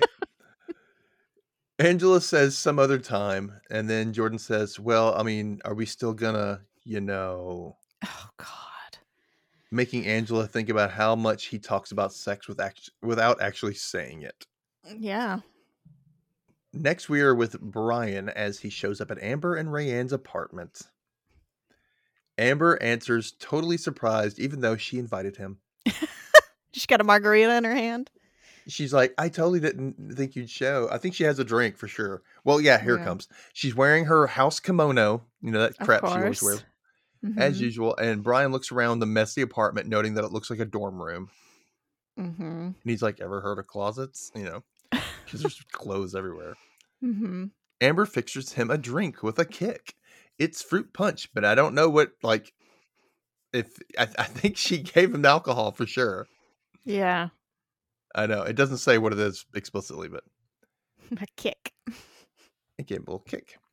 They start talking, and she says the photo hut that he works at, Photo Fusion, sounds like it's kind of bad karma because, he's complaining about it a lot. And she's like, you should quit. I'm like, oh, shut up. Let me read your cards. Let me see your palm. She then turns on some music and wants him to get up and dance with her. This is so creepy. I know. I'm like, she's so weird and predatory. Yeah. He's also starting to feel uncomfortable. I'm like, duh, this woman is twice your age. Easy. Get out, Krakow. Yeah. He starts to understand why Rayanne is the way she is as Amber pulls him into a slow dance. And then she starts to kiss his neck. No. This is so weird. I know. It's weird. Brian is like trying to tell Amber that they shouldn't do anything. But Amber's all, but we're not. As she pushes him onto her bed. And I am just like wide-eyed. I'm like, this ain't cool. This ain't cool. No, this is like sexual assault. I know. Meanwhile, Ricky shows up at Corey's house. But no one answers the door. So he just goes on inside and finds Rayanne with her leg propped up in front of Corey saying, would you like me to seduce you? Oh, a Mrs. Robinson? No, wait, was that? Yeah. Mrs.? Yeah. Yeah.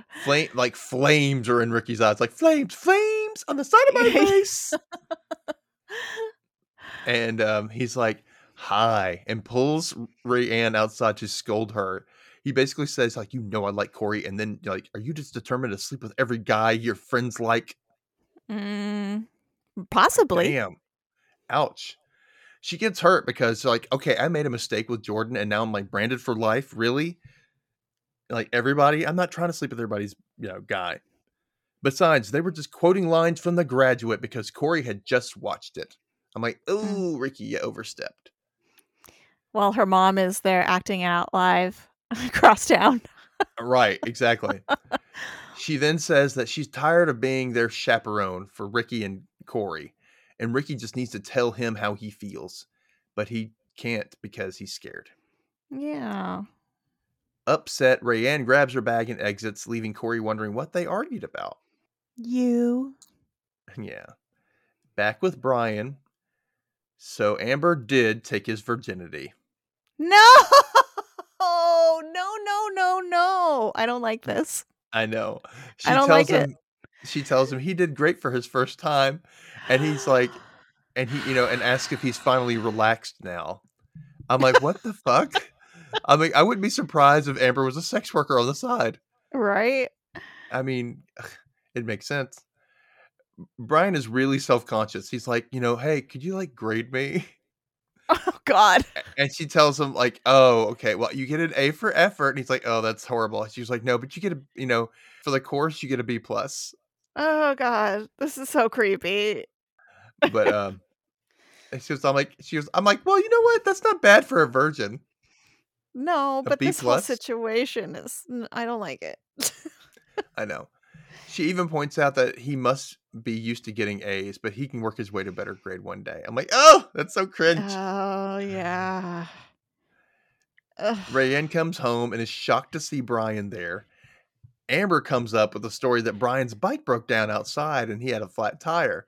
And Rayanne's like, whatever with you two and your work friendship. Then she says she needs to get ready for play rehearsal and tells Brian he better be gone when she gets out of the shower. He's like, you can just start calling me daddy now. I know. If only she knew. I wonder how Rayanne would feel about it for real. Yeah. Yeah. So weird. Now we've jumped and it's now the 4th of July block party, a.k.a. Summerfest. Mm-hmm. Time just whizzes by in this story. It's in a large park and has a festival feel with performers and street vendors everywhere. Sharon is busy searching the crowd for Kyle, noting that she doesn't really want to talk to him. I want to know where he is so I can avoid him. However, she spots him with his bros drinking beer out of water bottles, like reusable ones, like because they're not allowed to have alcohol on premises. I'm like, they're just acting stupid. And he offers her some, but she's like, no, I just want to talk to you in private, please. Come here. And she pulls him aside. She mentions how they had sex a couple of weeks ago. And that whole thing was 2 weeks ago. Oh, okay. So 2 weeks have passed. And, he, you know, she wanted to know, like, since he was the sober one when they hooked up, did he use a condom? Oh, no. Uh-oh. Right. I'm like, this can't be good. And he can't recall at first, but then decides, well, wait, I was sober. Then, yeah, I probably didn't. I'm like, wow. Wait, what? Okay. I'm like, you dumb fuck. Oh my God. So now Sharon is praying to God that she's not pregnant and promises to never have sex with Kyle again. I'm like, okay, I'll believe it when I see it. Mm-hmm. She's like, oh, I got my period, Kyle. Yeah. On the other side of the block party, Ricky and Corey are busy handing out flyers for the play, with Ricky still pining after Corey and thinking that he's just the cutest there ever was. He keeps trying to talk himself up to confessing his feelings, but it's just not happening. So Rayanne shows up late, of course, but she has a good excuse. She was working. However, since she wasn't due to get off until 9 p.m., she got up and she just up and quit. They wouldn't let her go. She's like, I'm done. I don't want to do this anymore. Bye. Not surprising at all. So Ricky apologizes for their argument that they had, and Corey just wants to know what it was about. All Rayanne says, you'll find out about it someday, won't he? Ugh. I'm like, ugh, whatever, Rayanne. Ricky spots Angela and waves her over. Rayanne sees that she's with Lewis and alludes to Angela basically teasing her by being there with him. But Ricky suggests maybe she brought Lewis to hang out with you, Rayanne. Mm. But, you know, I'm with Rayanne. I doubt it. Yeah. Angela says the restaurant is closed for the 4th of July because Graham wanted a day off. And I can't say I blame him. Yeah. Meanwhile, Ray does make a quick move to pull Lewis away with her to the concessions. And then Corey's like running after them. Wait up. And he like turns back to Ricky. Do you want anything? And Ricky's like, no, I don't. But he's like, man, why are you always running after Rayanne? Yeah. He's chasing Rayanne. Ricky's chasing him. Everyone's chasing each other. Yeah. Yeah, it makes me mad. She asks how things are going with Corey, like Angela does. And he says, well, the well is dry there, but we'll, you know, he'll be sure to let me know I'll let you know if anything happens. Mm-hmm. And then he asks what's up with her, you know, she and Lewis, since Rayanne says they've been spending a lot of time together. And she says nothing. They're just friends. Isn't it obvious that she's with Jordan? And Ricky's like, no. He's thinking to himself, it's not obvious at all, Angela. It's not obvious at all. They're never together. Yeah. Elsewhere, Brian wanders the crowd looking for Delia, but second guessing if he should be looking for her at all, considering he just had sex with Amber. However, he hasn't seen her since they banged. So he wonders why Amber hasn't called him. And I'm like, oh, you stupid little boy. On top of that, he feels guilty because he's been looking forward to dating Delia. I'm like, don't you tell her, you dumbass. You just keep it between you, Amber, and God. Yeah, no one needs to know. No one. He spots Delia standing in line for a Coke float and joins her. He says she said she was looking for Sharon, but since they were been acting grumpy lately, but because you know Sharon's been kind of bitchy, she's like, maybe I can just act like I. Yeah, exactly. She's like, maybe I could just find her. Said I couldn't find her, and I'll just hang out with you. And this makes Brian happy to be chosen over Sharon. I think being chosen at all really excited, him the most. Yeah. So they start to have a nice conversation when Amber Vallone shows up. No. And Brian can feel these like two worlds crashing together. Luckily, she just says hi and meets Delia. And she's like, are you Aquarius or Pisces? I'm like, Amber, shut up, please. It's a brief interaction as Amber leaves to find her friends, leaving Brian shaking out of fear of being found out. However, he finally relaxes and tells Delia about how he hates working at the hospital and that picture place, the photo place. She tells him, well, just quit then. It's not worth it to not enjoy your summer, and Yale won't care if you didn't make it all summer in a photo booth. True. They don't give a shit. Brian seems finally relaxed and is actually chilled out. He almost spoils the moment by trying to apologize for the dance incident again, but she stops him and says, she's like, look, just promise don't pull a stunt like that again.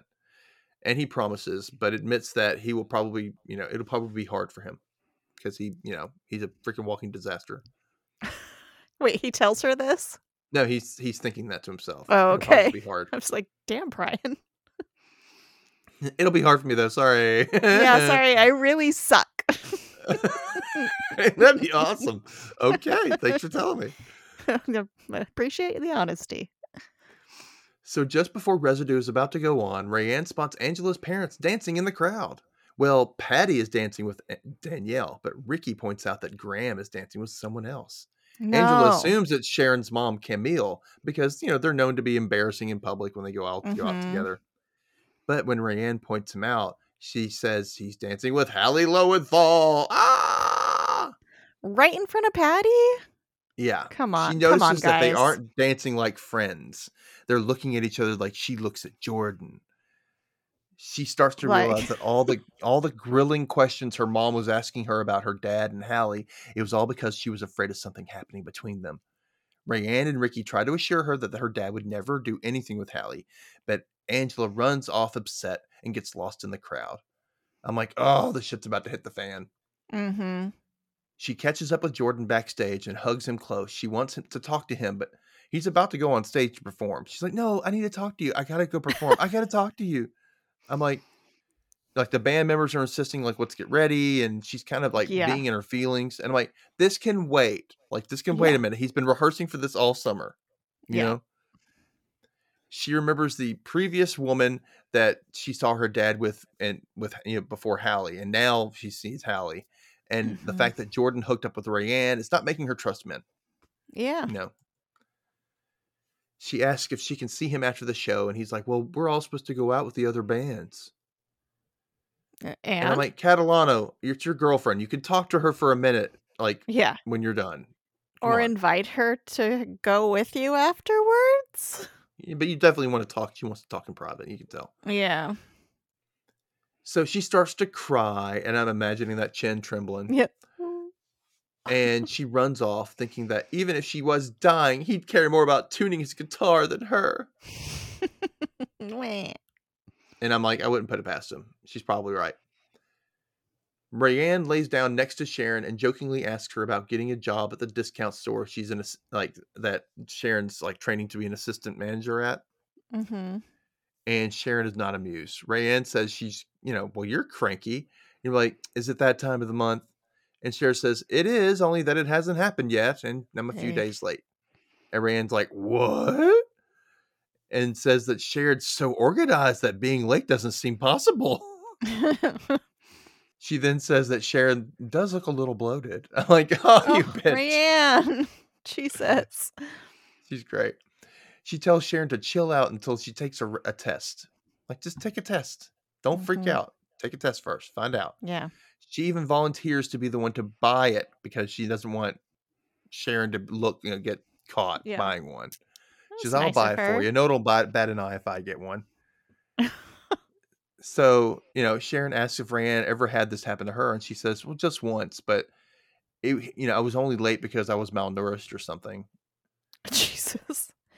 Only having leftover Chinese food for dinner. Yeah. Butterfly shrimp. Rainy. Butterfly shrimp.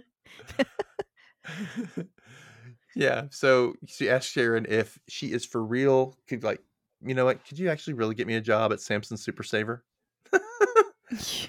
And Sharon's like, okay, fine. As long as you behave. Yeah. And I'm like, Rayanne, don't act like you don't know why people always tell you to behave. Come on. Yeah. Residue steps onto the stage, ready to play. All Sharon can think about is how hot Jordan is. Oh, come on. She tells herself she's not interested in him, but she does wish she could have tutored him for just one day. I'm like, keep it in your pants, girl. God. Yeah. Meanwhile, Angela is running around looking for Brian. She remembers he was there that night that, they saw her dad talking to that woman on the street. I'm like, stop getting Brian involved. Just let him be. Yeah. She finally sees him and is about to go up to him when she sees Delia. Mm-hmm. And she stops and she looks closer and she can see that they're having a really good time. And she starts to feel guilty. She doesn't want to come between them again because Brian actually looks happy for once. I'm like, good for you. Leave him out of this. But she still sulks and decides she's going to walk home. However, on her way out of the block party, Lewis is coming from his car and spots her and runs over, wondering why she's, leaving during Jordan's set. She says that she's heard all these songs before, so it's fine. And he still wants to know what's up. I'm like, come on, tell me. And she starts to cry and say how she can never find someone to talk to when I need them. They're always a million miles away. And she starts to ramble. And before she knows it, Lewis starts kissing her. Oh, dudes, man. I know, right? More love triangles. Anyway.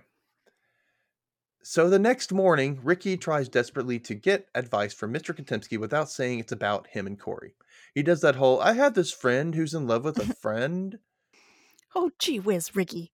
I know. And that's exactly what he says. Katimski says, oh, gee whiz. That's wonderful being in love.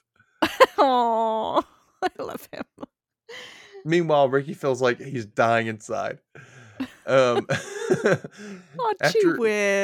finally confesses to Katimski, and Katimski's like, I know it's about Corey, and it's obvious you both have feelings for each other. Of course, Ricky wants to know, do you really think Corey likes me? But he says, no way. There's no way. Yeah. And Katimski says, Ricky, you have to have hope. That's what love is all about. And I like how he calls him Ricky here. Oh, yeah. It's not Enrique. Because the other time throughout the book, he had called him Enrique. And then this one time he says Ricky, which is grabbing his attention. He's getting to him on a personal level, Yeah. It's the first time he said it. It kind of made an impact. So Ricky asks, but what if he only looks at me like his flamboyant friend? And he's totally humiliated and angry when he finds out. And Katimski's like, then you'll know to give up. Yeah. And he just goes on to say that he just, it's better than staying in limbo the whole time. Agreed. So Angela wakes up, hoping the kiss with Lewis was all a dream. She also cringes at the thought that, about her dad and Hallie. wondering if she should talk to her mom about it when she goes downstairs.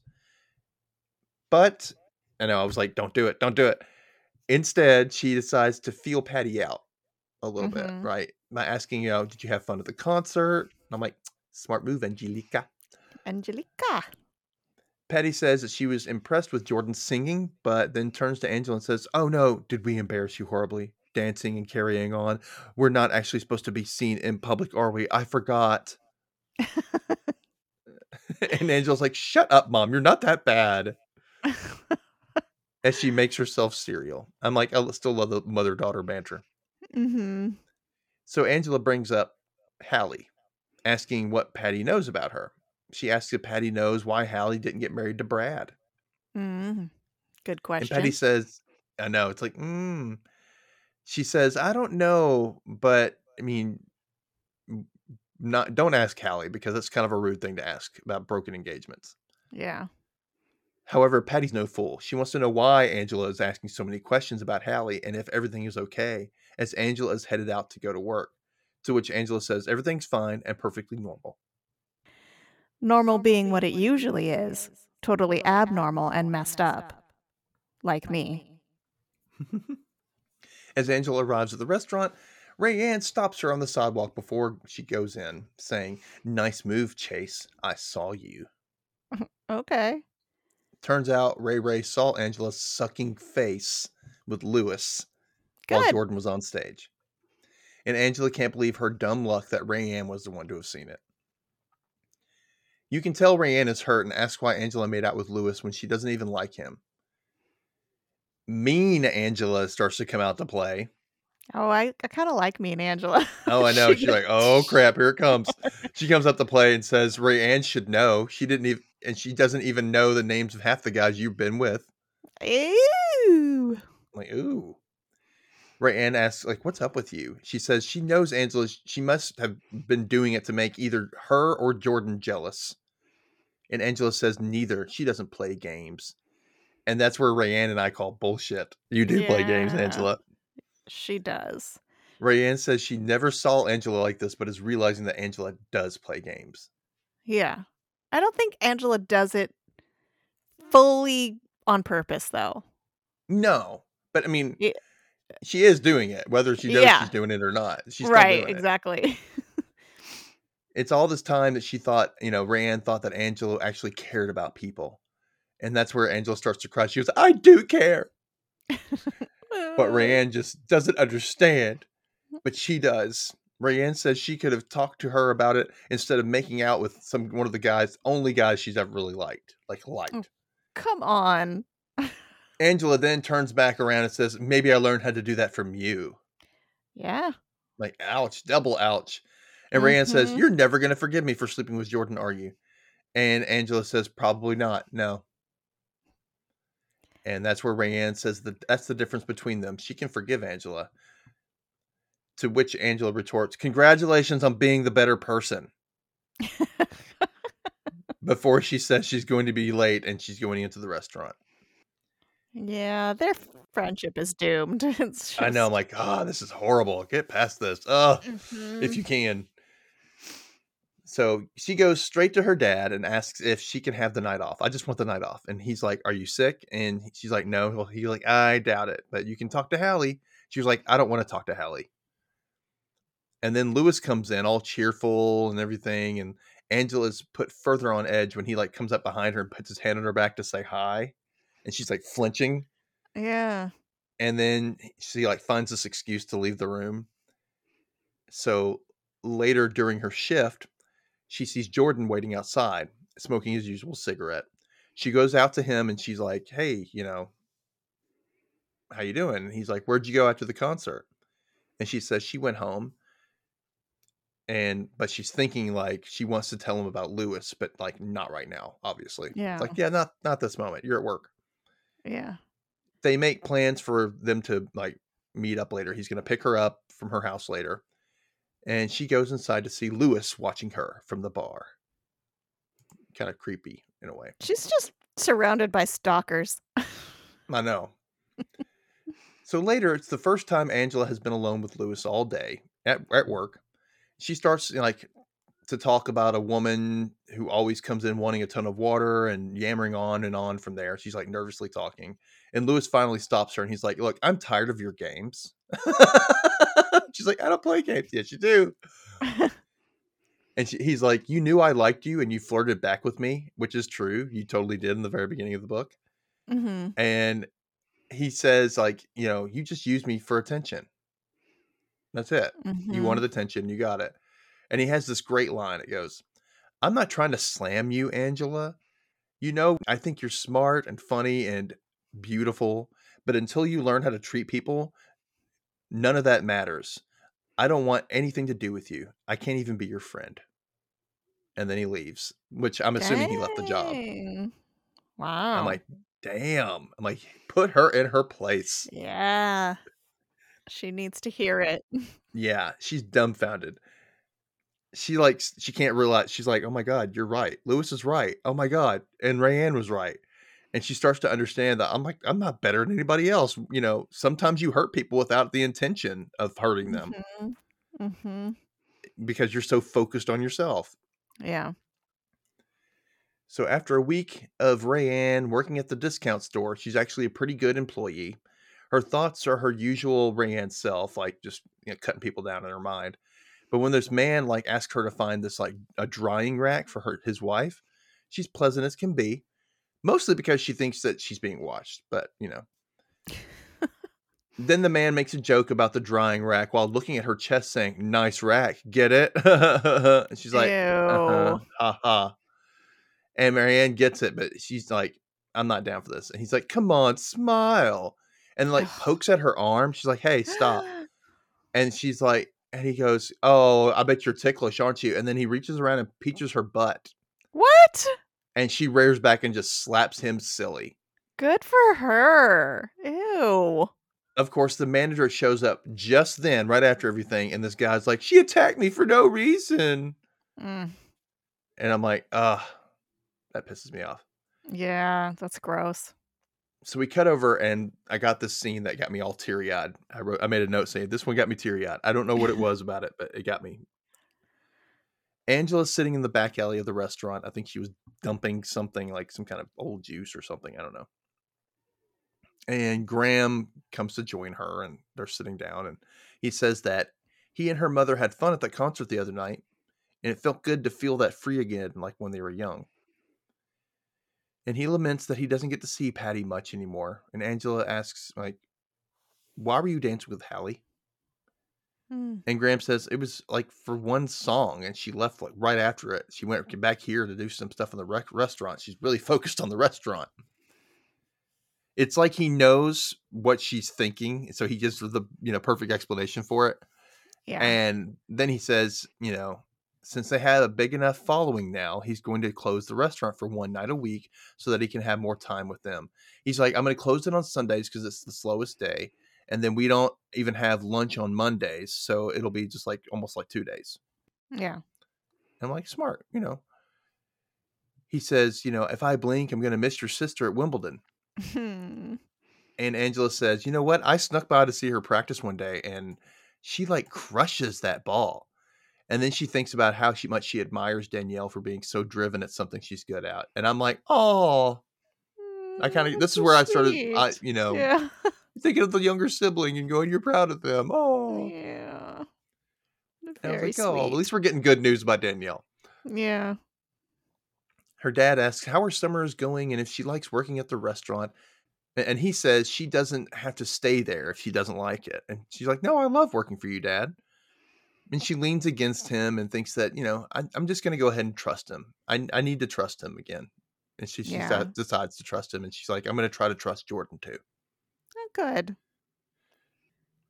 The hardest thing to do is to tell someone you let them down, even when they've done the same thing to you 100 times. Angela is now with Jordan in his car and says, I have to tell you something. And he assumes he's like, you're dumping me. She's like, no, it's something that I did. And it's like Jordan instantly knows what she's going to say. And it's like, I don't want to hear about it. He's like, I don't want to know. And she's like, but I mean, he goes, I don't want to hear anything about this. And she's like, takes a moment. She's like, oh, he doesn't want to miss that innocent image of her. Yeah.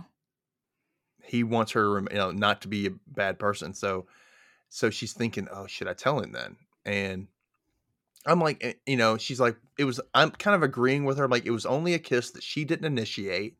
Yeah. So, I mean, it's a personal decision, obviously, but I mean, I would be okay with, you know, not knowing about that. Yeah. It didn't mean anything. Instead, she tells him about seeing her dad with Hallie and getting upset by it. And he offers her a bit of comfort just by listening. When they get back to her house, Brian is outside.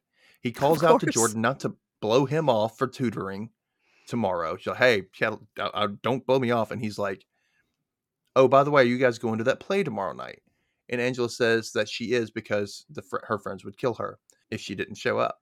Mm-hmm. And she asks if he's going, and he lies and says, well, no, I have to catch up on some homework. He's trying to avoid Rayanne and Amber, basically, because Rayanne's in the play. So obviously Amber will be there. Yeah. Then he tells Angela he quit his job at the hospital, and she asks if he doesn't like Amber, but it's actually to spend more time with Delia. That's what he says. So Jordan hears this and says, all right, Brain, you finally scored. And then I guess that stuff I taught you paid off. Oh, geez. And Angela's like, what the hell did you teach him? And then you're like, are you going around bragging about sleeping with Delia Fisher? And Brian's like, no, I didn't score with Delia Fisher. And Angela's like, well, who'd you score with? So lucky for him, Jordan pulls her away. And he's like, we got to go. Tino's going to kill us. Oh, Tino. I'm like, the only mention in this entire book, and it's like in the last like 50 pages. Yeah. Anyway, they leave, and Brian thinks about, you know, like, he really doesn't feel much for Angela anymore. Good.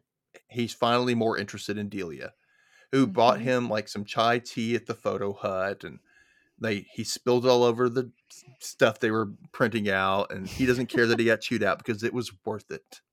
Aww. Yeah. Next, we see Rayanne in the manager's office at the discount store. She's getting scolded for reacting that way instead of diffusing the situation. The manager says the customer is always right. It ends up firing Rayanne.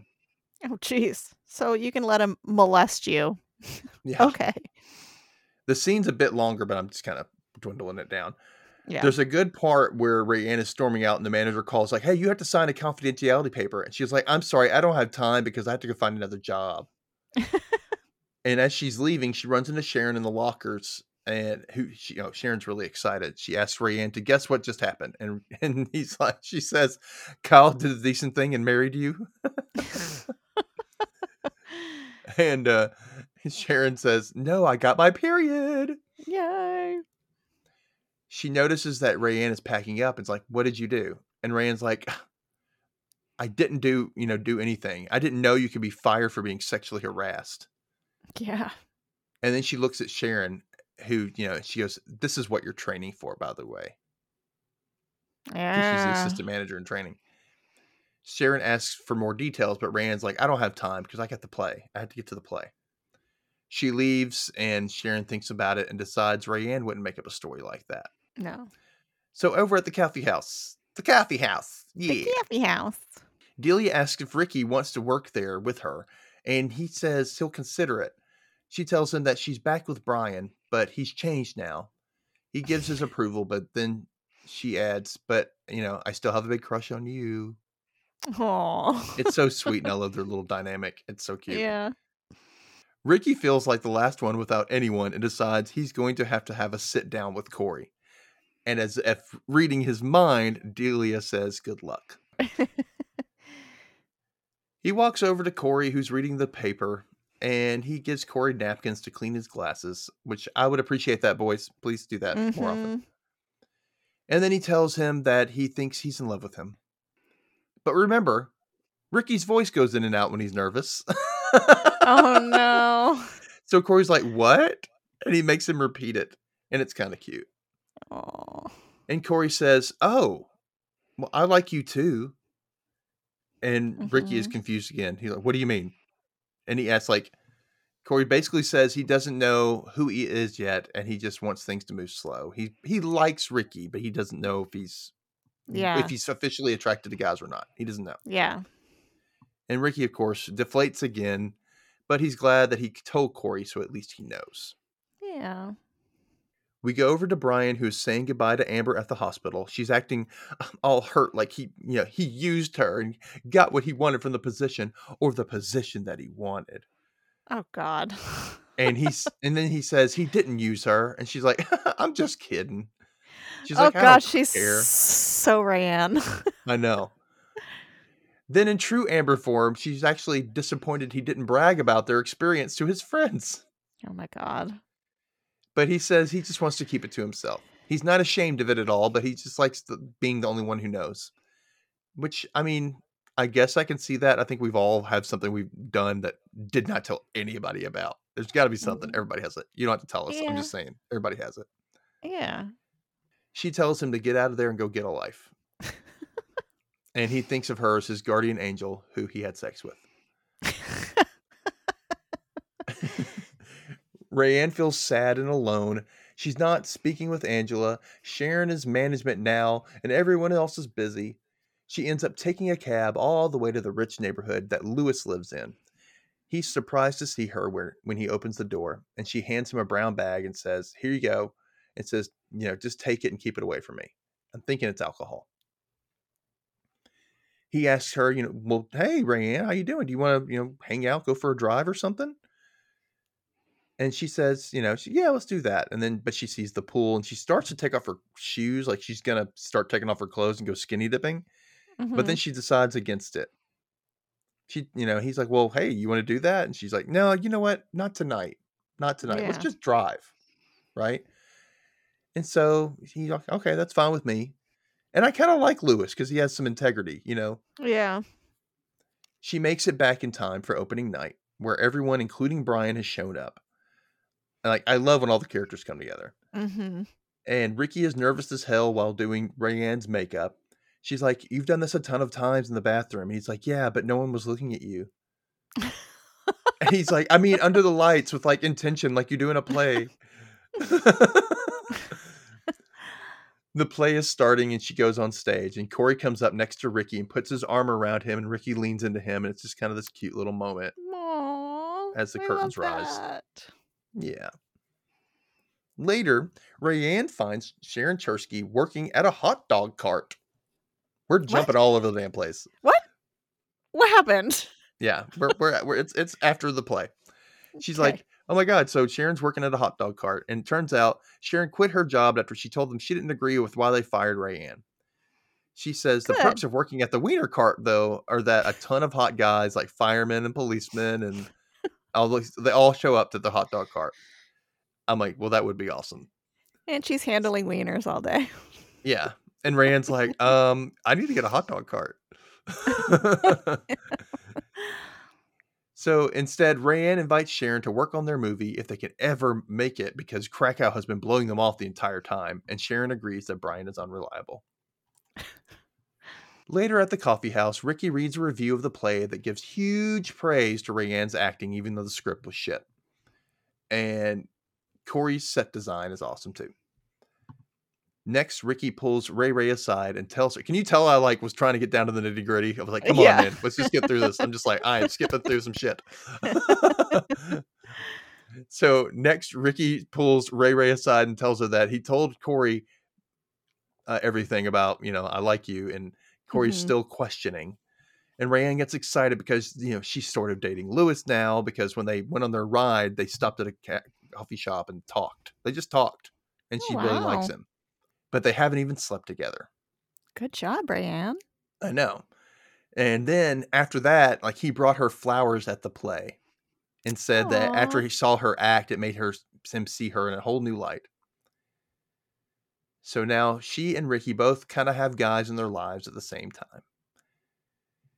She says that he's helped her not want to drink. And Ricky's like, oh, that's great. And then it's like, oh, great. This codependency thing. If he ever lets her down, he's going to have to pick up the pieces again. Yeah. But then he's like, you know what, though? She's my friend. I'll happily do it because she's going to have to pick up the pieces when Corey lets me down. Yeah. So I guess it's days later. We're at the Chase house where Rayanne has made up with Angela because she came to the play. We're fine. You came to the play. We're good. Don't take much for Rayanne. Yeah. And they're all going to film a scene for their movie. And they're like, hey, let's do this, you know, and let's do this like where your mom first met me. She's like surprised that Angela's parents like her now, and she's like talking about let's film right here where your mom has met me. You remember that day, but your mom didn't like me and said I ate all too much cheese. And that's when Patty and Graham come downstairs, and they're on their way out of town for a friends reunion weekend they do every year in Maine. You know, it's in Maine, so I don't know. So Danielle is apparently away at another tennis camp. And Rayanne yells, you know, hell yeah, let's party at Angela's because she's going to be home alone. So, yeah. But Angela's like, nope, not after you accidentally on purpose handcuffed yourself to the bed last time. Yeah. Memories. Next, Jordan shows up and Angela kicks them out of her house because she's going to do something with him. I'm like, what happened to stop being an ass, Angela? Your friends were like ready to shoot a movie. And you're like, nope, another time. Bye. Yeah, I got to go, Jordan. So yeah, Angela asked Jordan if they can drive, you know, can drop off her parents' film to be developed. And she ends up dropping him off at a music store when she drives over to the little Photo Fusion, giving Brian the film. It's apparently from Danielle's tennis match that she won. And now she's been accepted to attend this 2-week tennis camp for really good players. So good for you, Danielle. Seriously. Good job, Danielle. Angela tells Brian he should call Delia into the restaurant, like bring her there sometime when I'm working so that, you know, I can get you a good table. My dad will probably give you a discount. And he tries to play it cool. Like, oh, well, you know, like we might be busy and she's like, or not, whatever. So he's like, oh, okay, we will. And then she says, well, if you do, you owe me a favor. Oh, Jesus. And she fantasizes telling him how you need to tell me how you feel. Like, that's what she's thinking in her head. You need to tell me how you feel, be honest. And you never know. I might tell you I feel that way sometimes too. And, yeah, that's what she's thinking. What? But instead she tells him that, you know, my favor is, will you develop these photos sooner? My parents really wanted them like soon. And he's like, yeah, okay. I could use the overtime. Sometimes you see a person and you wonder why you don't spend more time with them because they're like, one of your favorite people. And then they say something and you remember why you don't. But the thing is that they're still one of your favorite people. Maybe because of that, how difficult they are. Because in a weird way, it means you can be difficult too. And it's okay. She goes to pick up Jordan and realizes they probably won't go to the lake as they planned. They'll probably go and hang out at the loft with his buddies. Same old, same old. She seemed pretty disappointed, actually. But then she thinks, it doesn't matter. I still want to be with him. At least, I think so. The end. Oh, man. Do you see what I'm saying? Like, I remember feeling like, oh, I wanted closure. And this is still kind of a cliffhanger in a way. Is she going to break up with Jordan or not? Come on. Yeah, it's like, it seems like, okay, maybe everything's going to get wrapped up. There's going to be a nice little bow put on it. And then it's just like, oh, come on. It kind of ends with the same feeling as the series did. Where it's know. Ah. Yeah, I mean, you get some more closure with some people and you get a little bit more hope. You know, so I get that. And, you know, you're like, I wish that she would just dump Jordan. Well, maybe at the end of this, she's kind of thinking, I should probably just get the hell away from this guy. Yeah. Maybe, you know. Well, it seems like everything, like all of her inner monologues was just like, Jesus Christ, this is awful being with this person. But I love him because he's hot. Oh, yeah. Oh, so what did you think, audience? I know it was a long episode. It's a long one. Told you. I just couldn't get rid of all the details. There was just so much to say. I had to give it all. So, you know, you can always, I hope you listened and maybe you could stop it and come back and stop and come back when you're, you know, because it's long. Yeah. So, you know, let us know on the socials. Kay is at FMWL pod on all socials. The Rewatch Recap was brought to you by me, Dustin Holden. You can find the show on Instagram at The Rewatch Recap, or you can find me on TikTok at Dustin_Holden. Find me there for my weird-ass sense of humor, amongst other silly things related to my other show, Dustin Can Read and Watch. Speaking of which, my email is the same as the other show. You can reach me at DustinCanReadPod@gmail.com. Don't forget our Patreon. You know, there's a little preview episode or a little extra episode, and it'll be out this week. So I want to thank you for me and Kay. Thank you so much for listening to all the My So-Called Life goodness. Yeah. Bye, Rewatchers.